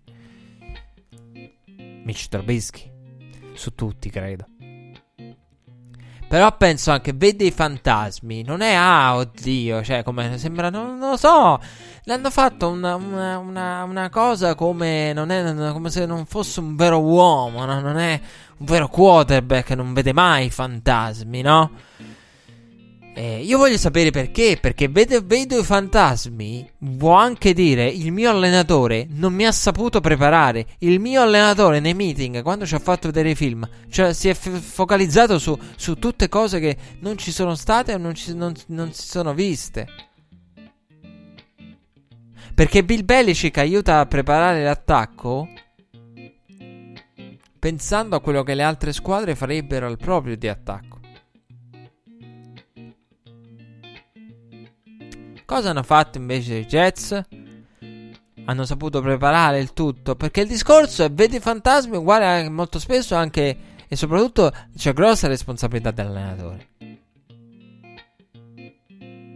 Nel saper nell'andare a eh, individuare nei film, ad, a dare a Dano le chiavi di lettura giuste. Oppure un game plan completamente sbagliato. Quindi io voglio sapere, no, non si può, perché non siamo in grado di quantificare la distribuzione delle percentuali. E aggiungo anche che in quella sequenza lì se fa una brutta figura Sam Darnold, la fa anche ad Adam Gaze. Perché Adam Gaze, nella fin- fin- finale di sequenza, che chi ha visto la partita avrà notato e che i media hanno dimenticato, dice a Sam Darnold, ah, tranquilla, e portiamo la palla nella end Ma va! Cioè, io mi aspetto che da, da un Adam Gaze, da un quarterback uh, uh, whisper come lui, come si dice o come, diciamo, la carriera dov- dovrebbe dire perché anzi secondo me Adam Gates come specialista eh, ci, ci, può stare eh. qui il problema è se può fare l'head coach perché secondo me il coordinator o il quarterback coach c'è di peggio di molto peggio Però quello che dico è mi aspetto anche che da leader, da head coach, eh, cerchi di, di, di aiutarlo con, con, qualcosa in più dell'andare a... Cioè uno ti dice che vedi fantasmi, stai tranquillo e portiamo questo drive nella Enz. Non lo so, è veramente lì, lì senza senso, come anche a livello di play calling ci sono delle scelte discutibili anche in questa partita. E... Poi senza dubbio Sam Darnold ci mette il suo, Jacksonville, Saxonville ne approfitta eh, con, la, con, la, pressione, con i turnover che, che raccoglie. E dall'altra parte Garner Minshew eh, torna a fare una partita a, ad altissimi livelli per quello che ha dimostrato di saper fare. Un Garner Minshew che è il secondo quarterback dopo Russell Wilson che estende di più la giocata mediamente. Quindi stiamo parlando di un giocatore che fa cose straordinarie. Questo dicono le statistiche avanzate. E, e non è quello che a, che a, cui pensi nell'immediato. Perché il modo in cui estende la giocata Gardner Minshew è completamente diverso dal modo in cui la estende Russell Wilson o Mahomes o Roger. Cioè, a volte Minshew fa letteralmente uno slalom. Cioè, mentre questi altri giocatori escono dalla tasca, eh, Minshew a volte fa proprio uno slalom della pressione avversaria. È una cosa completamente diversa la, la, la, il modo di affrontare la pressione di Minshew. Però era interessante questa statistica da, da riportarvi. Eh, San Francisco ha demolito Carolina e mi dispiace per Kyle Allen. Perché io credo che anche qui questa partita, secondo me, va, uh, rientra nella stessa categoria della partita dei Cardinals contro i Saints. Cioè, troppo divario, troppo... Qual- cioè, nel senso, può, possiamo parlare quanto ci pare, ma qui c'è un divario enorme. C'era proprio una montagna, un ostacolo insormontabile San Francisco per Carolina. Ed è lo stesso motivo per cui la, la, la, l'opinione pubblica aveva una certa idea di Carolina. Che tutti dicono: Ah, ma Carolina, da quando è arrivato Kyle ma nessuno dava Carolina con possibilità di vittoria in questa partita. Poi al lato pratico. Come nessuno teme Carolina a lungo termine, nessuno ha parlato di Carolina ai playoff. Il che la dice lunga su, su, sull'idea che sia dei Panthers, che secondo me è una delle squadre di Panthers che probabilmente sono più semplici da capire. Una di quelle squadre dove riesce a capire molto. Mi spiace per Kyle Allen perché si ritroverà, secondo me, con una partita del genere, magari piazzato in panchina al rientro di Cam Newton senza un perché eh, pagando questa partita qui. Perché è vero che ha sfigurato Kyle Allen, ma io credo che con Cam Newton sarebbe finita allo stesso modo. E nelle altre partite con un Cam Newton non al 100% non so se sarebbero finite allo stesso modo. Quindi eh, mi dispiace perché a me Kyle Allen eh, da quando è arrivato non, non, non, non, dispiace. Poi è chiaro, tocca vedere come sta Cam Newton. Eh. Perché il discorso non è solo eh, Cam Newton. Eh, probabilmente questa partita lo aiuta a riavere il posto. Però se poi Cam Newton è lo stesso del Cam, Cam Newton della partita contro i Buccaneers eh, di inizio stagione e cioè, ci mette altrettanto poco Kyle Allen a riprenderselo il posto. Quella, questa volta, quella volta lì, eh, eventualmente in modo definitivo. Eh, devastante la partita di, di, di, Nick Bosa che è andato a eclissare la, l'ottima partita fatta dai, dal fratello con i Chargers. Bosa, eh, Joey Bosa che ha visto in aereo la partita di Nick, eh, la prestazione di Nick. E ha, ha, scherzato. In quel momento è arrivato Philip Rivers. Bella, bellissimo questo aneddoto. Era in aereo. Daniel Jeremiah ha fatto vedere a, a Joey Bosa la, la prestazione di Nick gli ha detto ah con i numeri che tu hai fatto, messo a referto eh, è difficile che qualcuno ti, ti, ti cioè assurdo che con una buona prestazione come la tua ha detto Jeremiah a, Nick Bo- a Joy Bosa Nick riesca a eclissarti perché ne fa una eh, altrettanto straordinaria anzi eh, superiore a livello di, di prestazione. Poi è arrivato Philip Rivers che ha detto ah eh, eh Joy fratello eh, corre esattamente come te, eh, riferendosi a, a, all'intercetto. Tra l'altro, un bel intercetto in cui praticamente salta a fare proprio da muro davanti a Kyle Allen. Eh, Nick Bosa sta facendo le cose straordinarie al di là di, delle aspettative per certi versi. E c'erano dei dubbi, io li avevo eh, su Nick Bosa a livello di, di, infortuni, però bisogna dire che al momento i fatti parlano per lui, nel senso che non, non c'è stata nemmeno l'ombra di problemi, di acciacchi, di piccole cose qua e là, di, di qualunque cavolata che potesse far pensare no, alla, alla, alla, alla, quella che è la, la, prospettiva a lungo termine, il percorso a lungo termine di, di, Nick Bosa. Non c'è stato niente di tutto questo e bisogna rendergliene merito. Eh, Garoppolo non convince, Garoppolo regala, regala palla. Tra l'altro, abbiamo visto il protagonista Eric Ridex della partita. E, ehm, un Garoppolo che. Ehm, qualche errore lo, lo, lo mette sempre referto ormai in ogni partita. Eh, però le partite sono spesso talmente, talmente dominate. Running game dei, dei 49ers è veramente straordinario. Running game dei Niners è una delle cose più belle da vedere in questo momento a livello offensivo in NFL. Anzi, senza. Ehm, senza dubbio. E Coleman con 105 yard su 11 portate, 3 touchdown. E dall'altra parte McCaffrey è stato relativamente contenuto, soprattutto all'inizio. E poi eh, diciamo che eh, c'è stato il dominio da parte della, della linea con Bosa, con i 3 sec l'intercetto. E Jimmy Garoppolo 175 yard non ha dovuto lanciare tanto 18 su 22 però l'intercetto c'è sempre. Qua e là il turnover c'è sempre.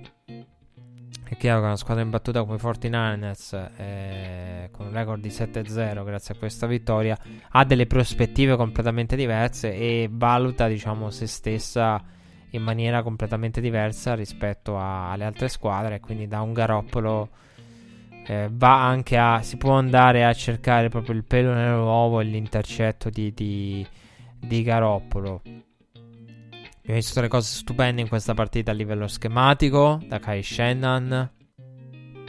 Perché touchdown mi pare fosse di Coleman con finto eh, jet sweep con end off interno, lì è, lì è il disegno della giocata.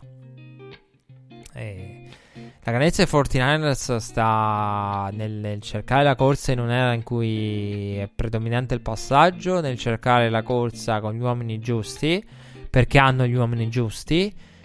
E, ma la cosa bella è che l'attacco dei Niners e mi riferisco all'attacco terrestre, è la perfetta fusione tra un attacco con gli uomini, quindi ho gli uomini giusti per correre, la linea, il fullback, e, um, i tight end che bloccano e la capacità di spiazzare, di, di, di essere imprevedibili del, del, del designer, del, della mente offensiva che disegna. E, e, la fusione di queste due cose che rende straordinari i Niners. Cioè hanno gli uomini per correre e, e un playbook di corse che è straordinario. E, e, poi hanno una difesa che, sì, se non ci fosse New England si parlerebbe senza dubbio dei Niners e dalla loro stagione difensiva, che è una stagione storica. È una stagione storica comunque per i Niners che rimangono imbattuti. Una delle due squadre imbattute, l'unica imbattuta in, eh, nella NFC.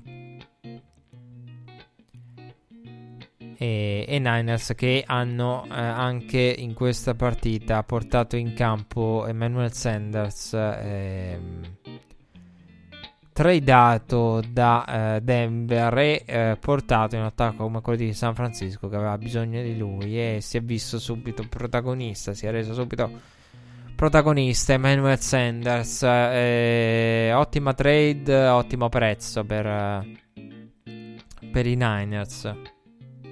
Per un giocatore che in un attacco come quello di Kyle Shannon fa bene che essendo un, un ottimo corridore di, to- di, di rotte un giocatore diciamo con una componente tecnica eh, solida, è un giocatore che, che, che, può fare bene, quindi ha l'età, però una tipologia di giocatore che ecco, non è il giocatore di dominio fisico che dici, sai, però invecchia male. Un giocatore che di solito invecchia bene come tipologia di ricevitore. E, ehm, questo è quello che insomma è, è accaduto in casa eh, 49ers, 49ers che eh, ci portano un po' all'argomento New England. New England ha battuto 27 a 13 eh, Cleveland. Eh, visto che abbiamo parlato di Niners, dobbiamo fare un crossover, un passaggio da da San Francisco a New England. Il passaggio San Francisco a New England ce lo dà l'uomo di San Matteo. Vado al challenge. ovvero Thomas Edward Patrick Brady, quarterback dei New England Patriots, per ora. Perché eh, Adam Schefter ha parlato, e volevo puntualizzarlo, e ci tenevo tanto a parlare di, delle voci.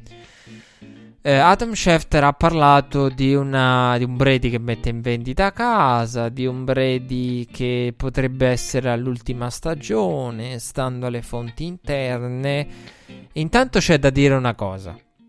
Eh, Brady che mette in vendita casa di per sé non significa niente di particolare o non significa che Brady, non, che Brady voglia continuare altrove. Senso che un che mette in vendita casa può anche significare si ritira e se ne va a vivere, che cavolo so, in California, eh, dove è nato. E si, si riunisce alla famiglia oppure va in una città, magari va in, comunque in California dove eh, a, a in uno dei posti in cui è bello vivere, magari trasferendosi a Los Angeles per vivere, non è detto per giocare per i Chargers, visto che è uscita anche la voce Chargers, che onestamente io non auguro a Tom Brady, perché San Francisco ha anche un senso per un uomo nato eh, eh, a San Mateo, per un uomo che è nato e cresciuto nel, nel mito di Joe Montana e, e che avrebbe apprezzato una chiamata da parte dei Niners al posto di Giovanni Carmazzi. Quindi ci avrebbe un senso, era un cerchio che si chiude, no? E, e, darebbe tanto a livello di legacy a far bene con i 49ers per Tom Brady. Però io dico, intanto la casa in vendita non significa niente. Seconda cosa, Adam Schefter è credibile e Adam Schefter, però, ecco, dicevo, Adam Schefter è credibile. Perché quello è perché stare tranquilli di per sé non significa niente. Perché preoccuparsi? Se siete tifosi dei Patriots e eh, amate Brady con la maglia dei Patriots, eh, perché preoccuparsi? Perché Adam Schefter è molto credibile e perché Adam Schefter è molto vicino alla fonte. Perché la fonte del Brady che potrebbe giocare altrove è chiaramente, inequivocabilmente Bill Belichick, secondo me. Schefter è molto vicino a Bill Belichick. Ricordate l'articolo di ESPN, Jimmy Garoppolo, Kraft, in cui escono fuori le conversazioni più private? Da dove nasce quell'articolo? Dall'ambiente Bill Belichick.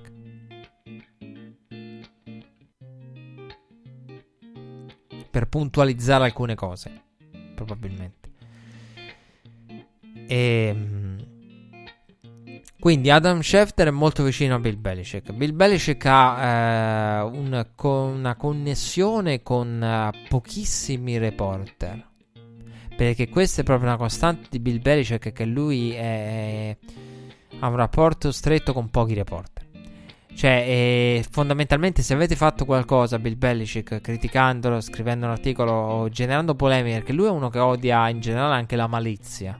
Quindi, chi gli fa la domanda maliziosa, no? Ti faccio la domanda, tu mi dai una risposta, ma tanto io scriverò. Poi, no, il, il reporter scriverà quello che vorrà per sostenere la sua tesi. Quindi, Bill Belichick è uno che odia quel genere di atteggiamento e su quello avrà sempre il mio sostegno nel, nel mandare a quel paese tutti. Proprio il Belichick è uno dai rapporti estremi. Cioè, per esempio, un Peter King, nonostante da anni si sia uno degli uomini con la rubrica più ampia nel mondo dei, del, del, dei reporter al seguito dell'NFL. Peter King in un'intervista a Bill Belichick ormai da una vita e per un famoso articolo che, che fece scatenare l'ira di, di Bill Belichick. Eh, Ian Rappaport, Ian Rappaport è invece il il ah eh, Ian eh, che lancia quando lancia il proprio podcast l'anno scorso la prima puntata di Rap Shit and Friends pronti via l'ospite Bill Belichick. Quindi questo fa capire di come Bill Belichick abbia eh, per, infatti ci sono veramente molti membri dei media che con Bill Belichick non, non, non intervistano non hanno la possibilità di, di intervistarlo in modo approfondito eh, in, di avere una circostanza in cui Bill Belichick si racconta e, e, invece altri che hanno un rapporto più stretto con Bill Belichick e uno di questi è Ian Rappaport, uno di questi è Adam Schefter.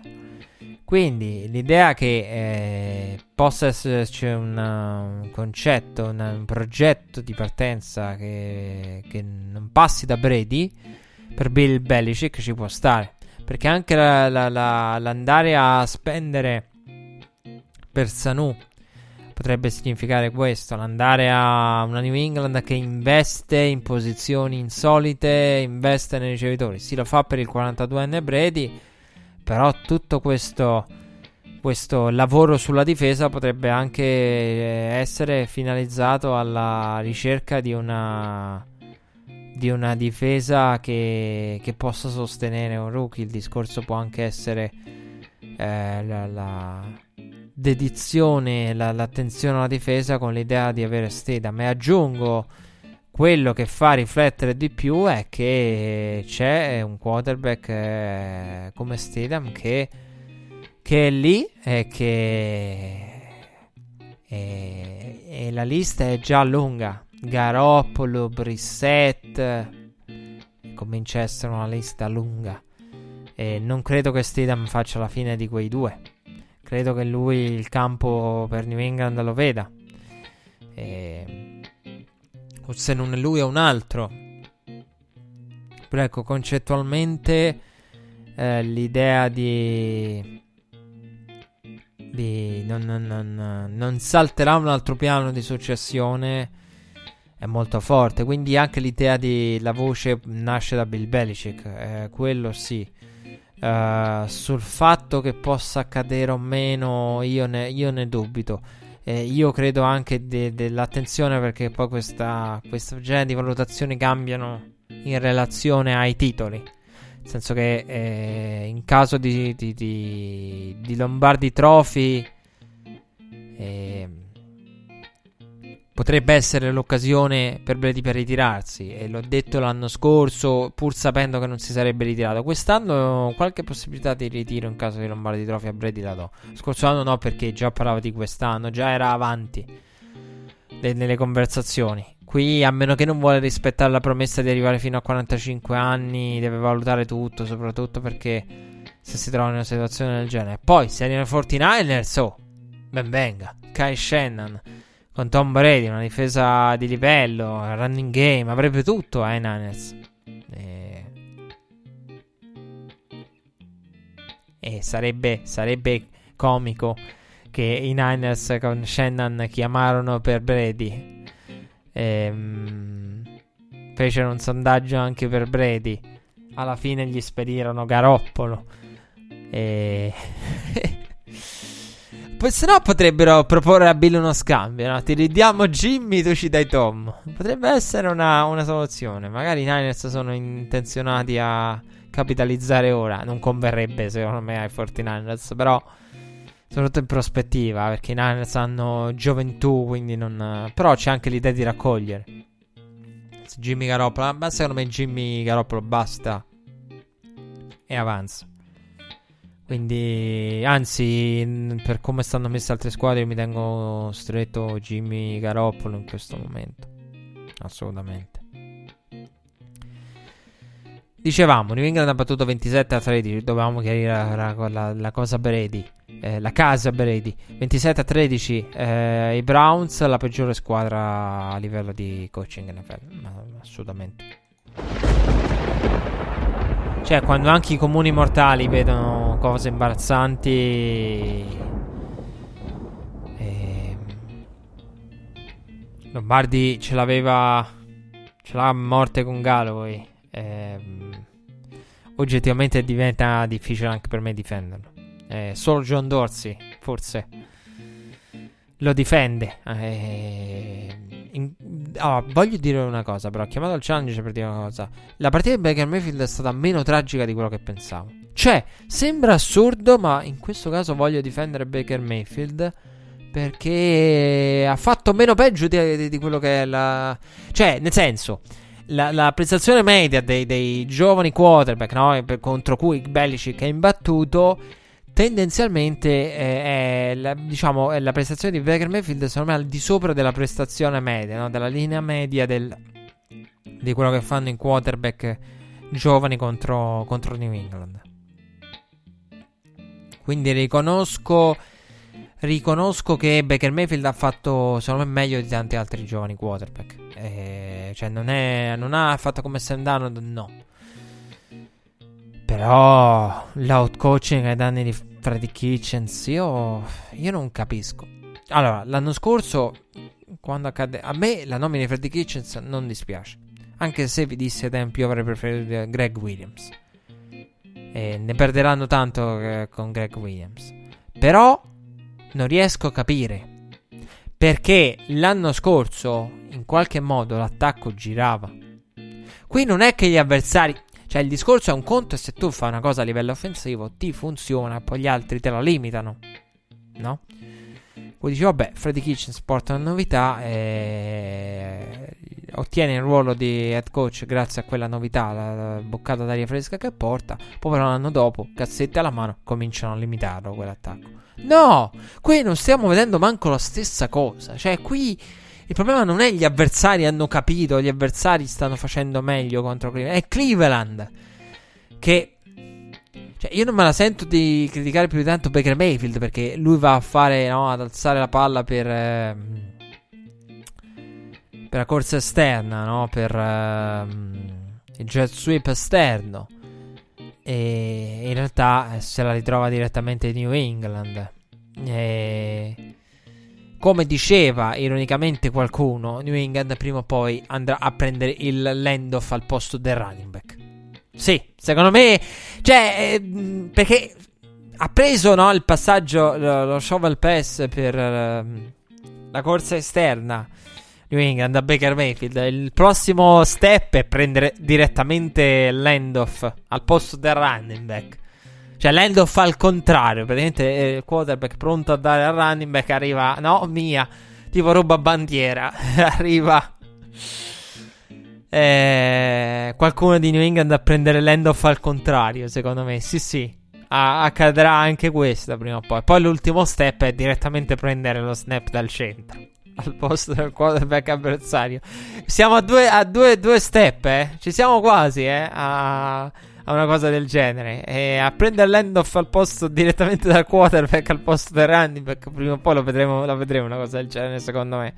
Cioè, que- quella circostanza di questa settimana ci va molto vicino, eh, ma manca tanto a- al caso più, più grande che ho in mente. Quindi poco ci manca. Tre turnover in tre snap consecutivi per, eh, per, per New England, difesa pazzesca e in una partita in cui le condizioni meteorologiche, la pioggia non aiutava, era difficile, è stato difficile, era richiesta la, quarti down lunghi, però con, con, i Browns vediamo tante cavolate, coaching eh, veramente di basso livello, penalità, a parte quella volontaria per fermare il cronometro, ma poi che ha fatto tanto discutere, poi vediamo continuamente penalità.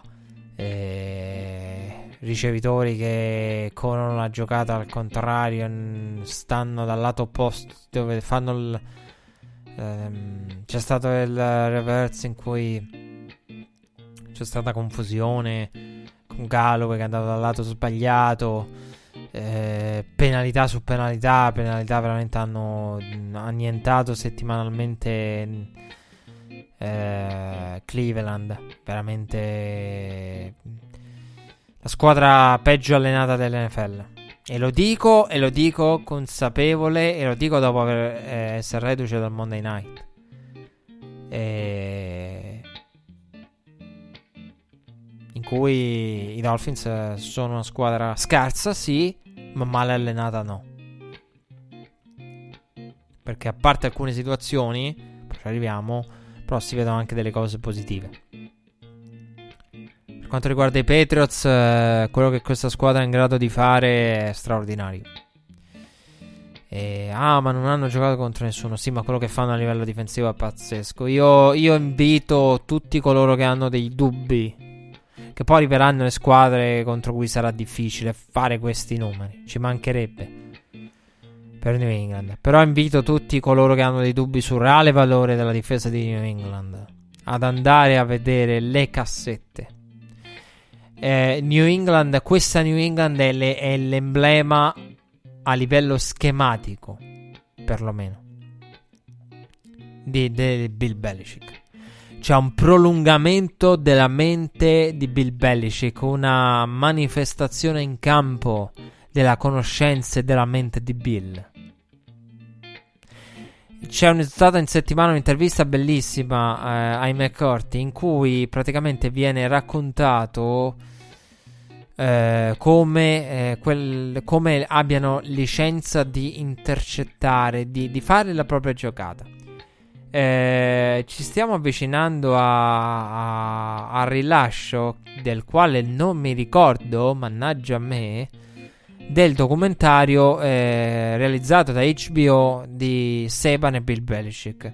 Seban è stato, e mi concedo questa parentesi e questo aneddoto in questa puntata, visto che le partite eh, sono state quello che sono state, cioè nel senso se vogliamo discutere di una partita in particolare faccio anche fatica a trovarla poi all'atto pratico. È una partita di cui andare a chiacchierare perché alla fine i risultati sono stati quelli che ci si aspettava. Eh sì. Sostanzialmente sì. Non ci sono state sorprese. E, ehm, è la partita forse che, che, di cui ci sono diciamo in teoria più cose da dire è quella di Houston. Quindi il che è emblematico. Diciamo, siamo prossimi al rilascio. E se qualcuno mi può controllare al volo ehm, nel mentre. Eh, documentario di HBO di Se- con Seban e Belichick perché l'avevo visto da tempo, credo sia imminente. Eh, se qualcuno in mente me lo può eh, controllare. E, mh, il discorso è il eh, documentario in cui viene diciamo, eh, presentata e raccontata la carriera di entrambi e le loro differenze. Eh, Sevan ha, ha, ricordato in molte circostanze, e, e, probabilmente lo farà anche nel documentario, di quando veniva cazziato da, ehm, da Bill Belichick. Da quando veniva cazziato da Bill Belichick che lavoravano insieme e, mm, e da quando eh, ai tempi di Cleveland e perché Bill Belichick eh, gli diceva lascia in pace i giocatori, lasciali giocare. Cioè Bill Belichick è sempre stato, e questa è la cosa che bisogna sottolineare di Bill Belichick, Bill Belichick ed non è, viene stereotipato male, tutti i giorni viene stereotipato male, Bill Belichick. Ehm è uno che lascia spazio ai giocatori, cioè lui dà delle indicazioni e però ha poi giocatori fino a un certo punto. I giocatori hanno uno spazio piccolo di libertà. Cioè Bill Belichick dice fai il tuo lavoro, do your job, fai quello che devi fare, rimani fedele alla tua assegnazione a livello difensivo, però fai la giocata come meglio credi. Bill Belichick è uno che tu pensi, ah, ma Bill Belichick è quello. Come fa? Non pe- pensi ah, Bill Belichick stereotipato? Ti viene da pensare, ah, ma Bill non può essere l'uomo che va a, ad avere una difesa con gli intercetti. Che genere turnover? Perché Bill, in teoria, pensi la Patriot Way, do your job, quello del non ti azzardare ad andare ad aggredire la palla. preoccupati del ricevitore, limita la giocata, assicurati, vai per la cosa sicura. No, Bill Belichick non è questo. Bill Belichick non è questo.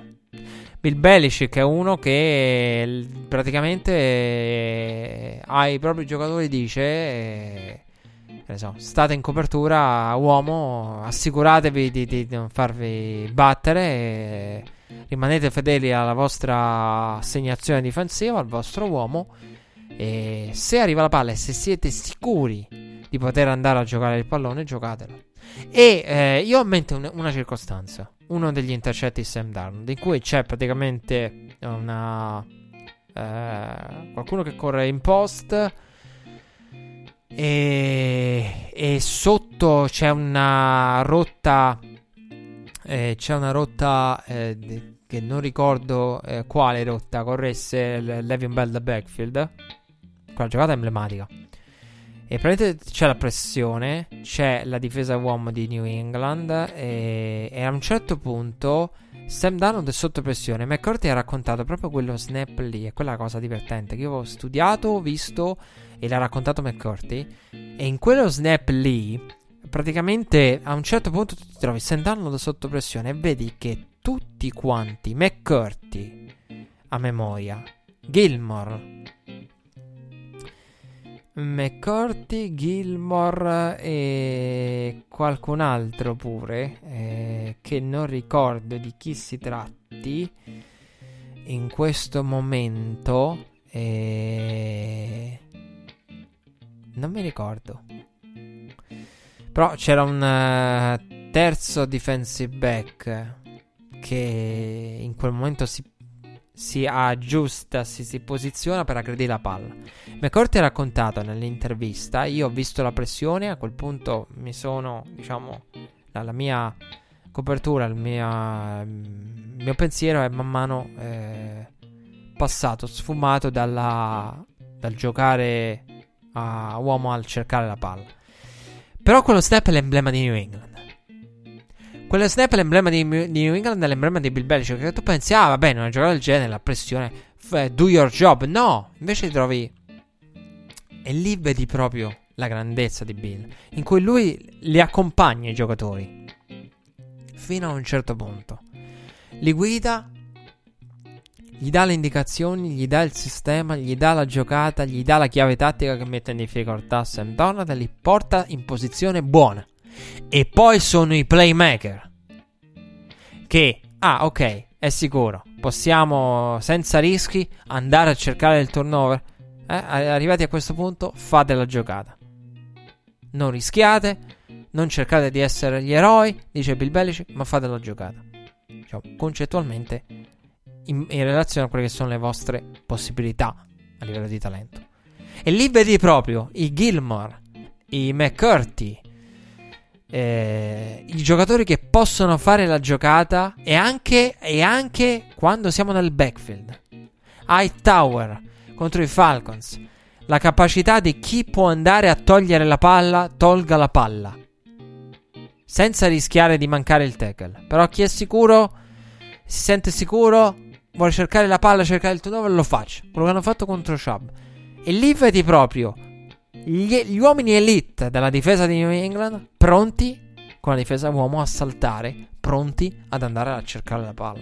Poi vabbè, Sam Darnold da lì non so perché va a cercare il passaggio in post quando ha eh, nel, verso la endzone quando ha eh, che non aveva proprio senso quel passaggio lì, erano in tre eh, in quella situazione di cover one. E, mm, non lo so, era quando aveva Le'Veon Bell per un check down tranquillo. Eh, lì, lì Sam Darnold è emblematica anche per Sam Darnold quella giocata. Però questo è l'emblema di New England e questo è la, New England che è il prolungamento della, della, mente di Bill Belichick che fa veramente delle cose straordinarie. È bella da vedere in cassetta. E ritornando dall'inizio del discorso, chi ha dei dubbi su New England e sulle avversarie vada, vada a vedersela in cassetta la difesa di New England perché si notano tante piccolezze e si apprezzano si apprezzano veramente delle cose che in diretta TV non ti rendi conto, poi guardi la cassetta e dici wow.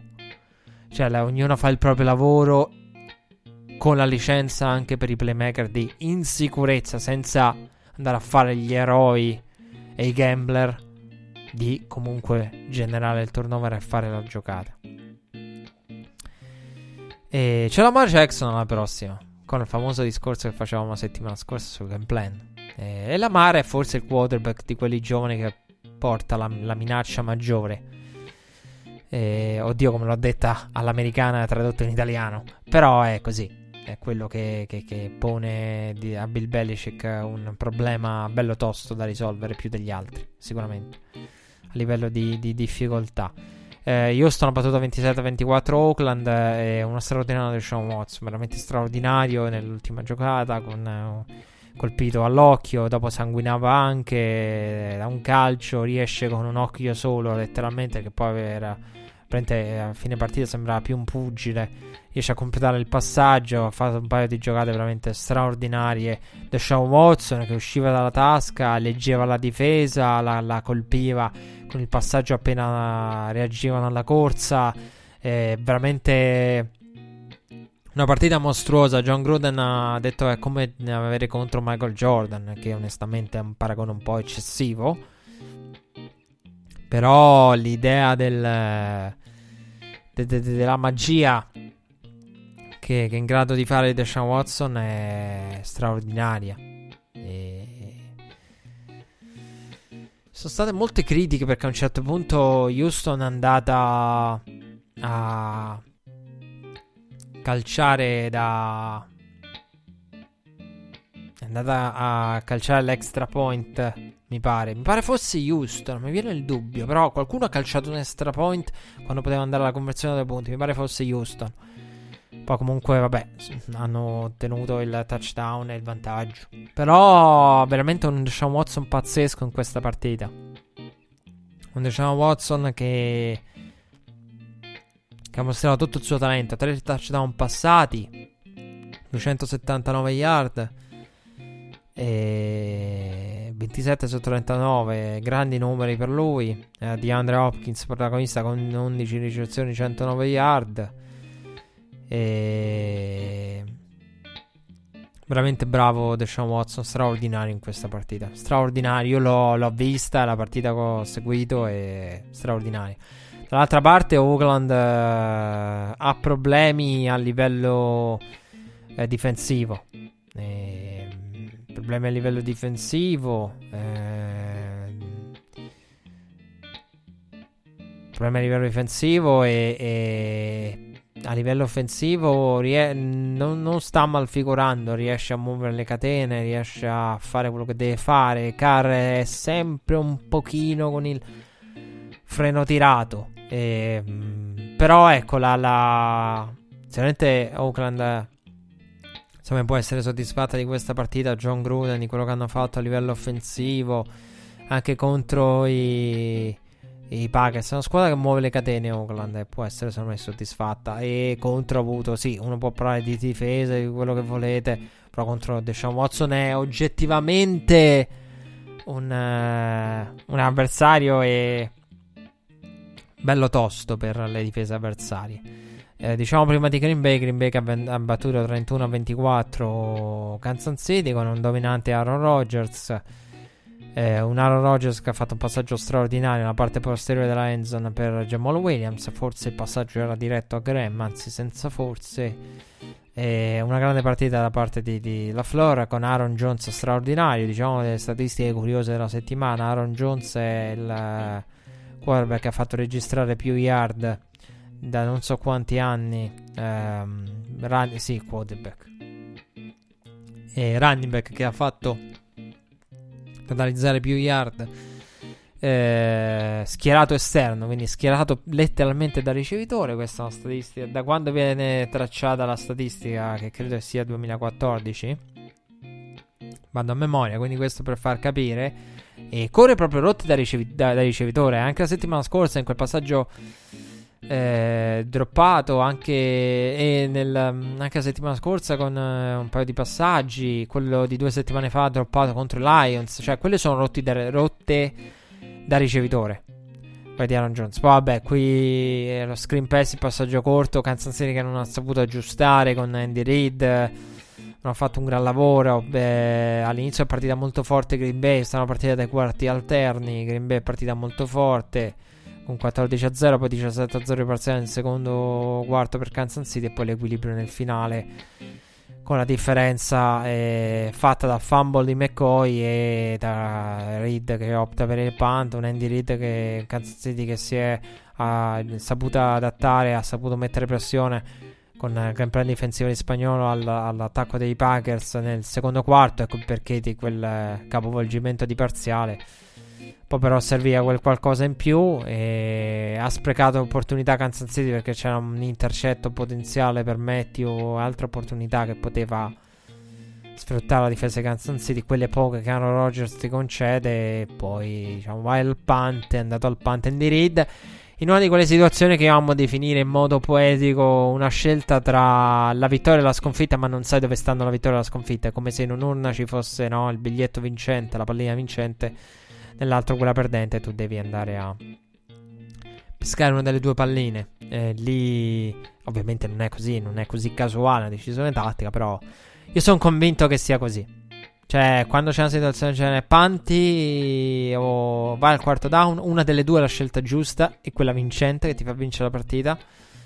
E molto spesso una delle due è quella buona, l'altra è quella negativa.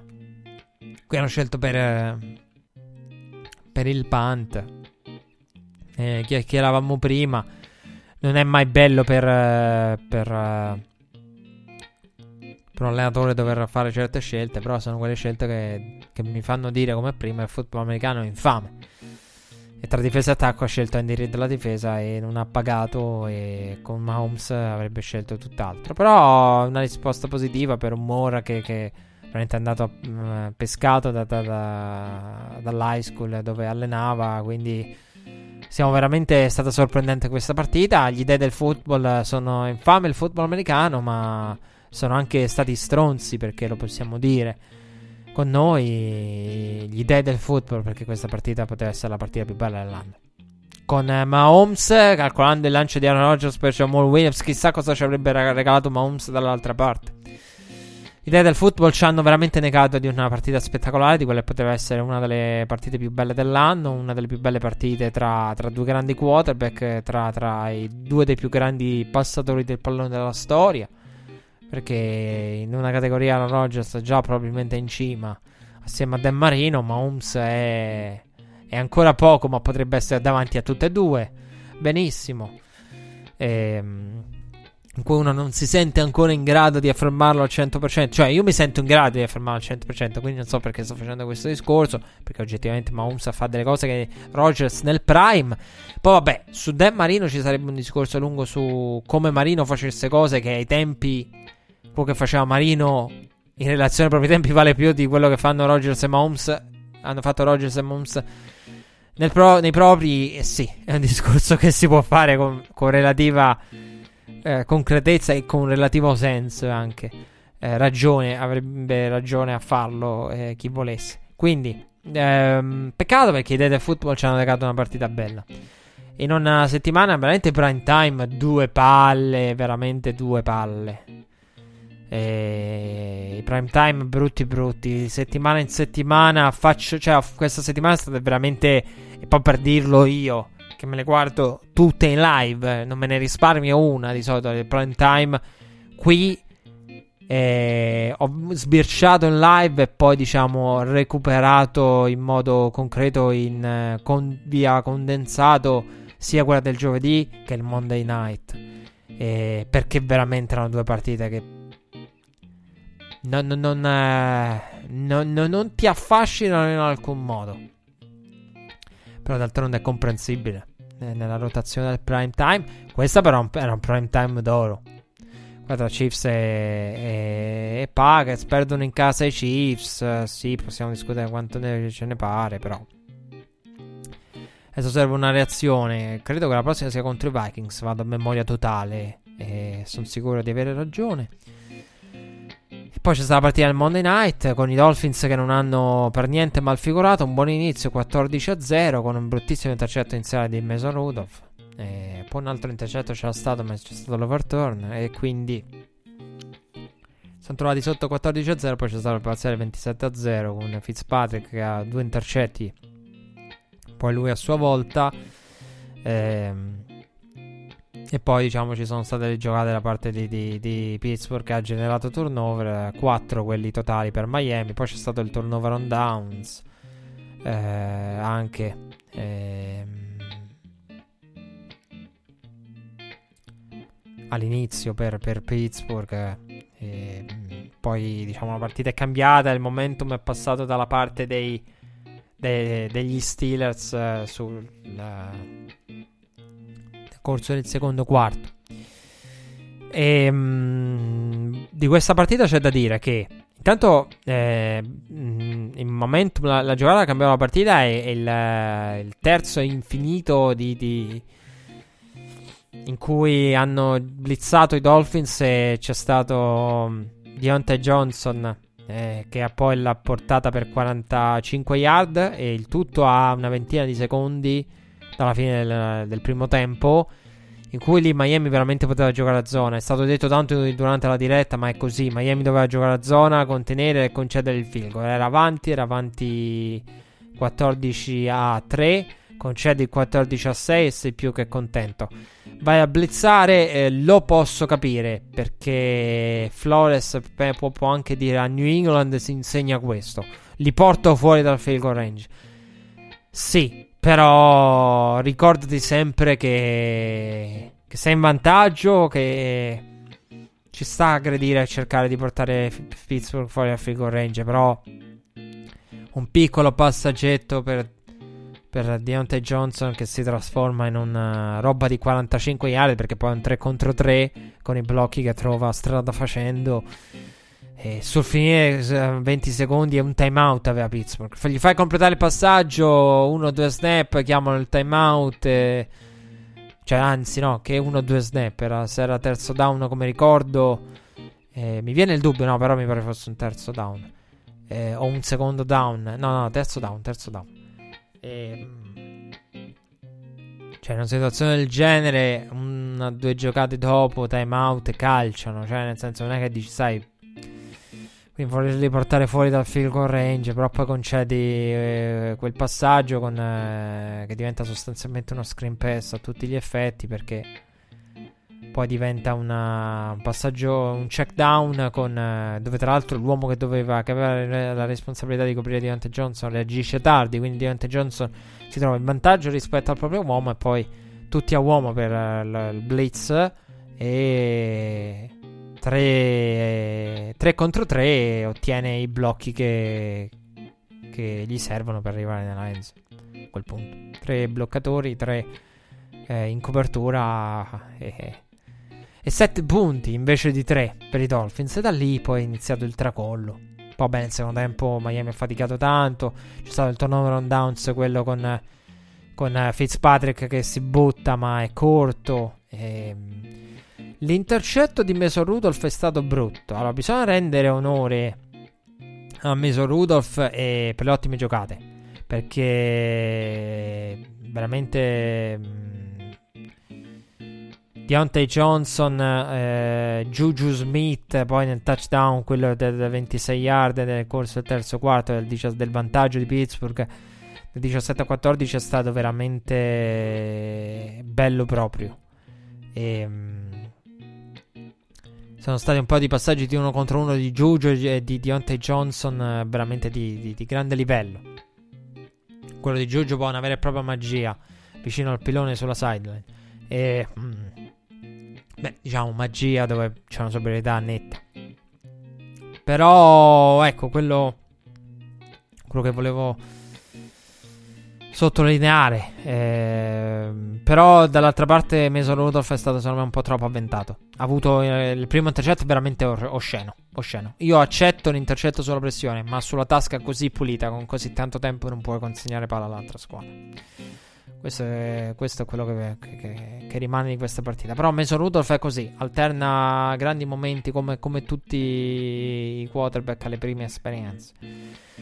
Credo di aver detto tutto e, mm, su questa settimana di NFL, su questa week NFL.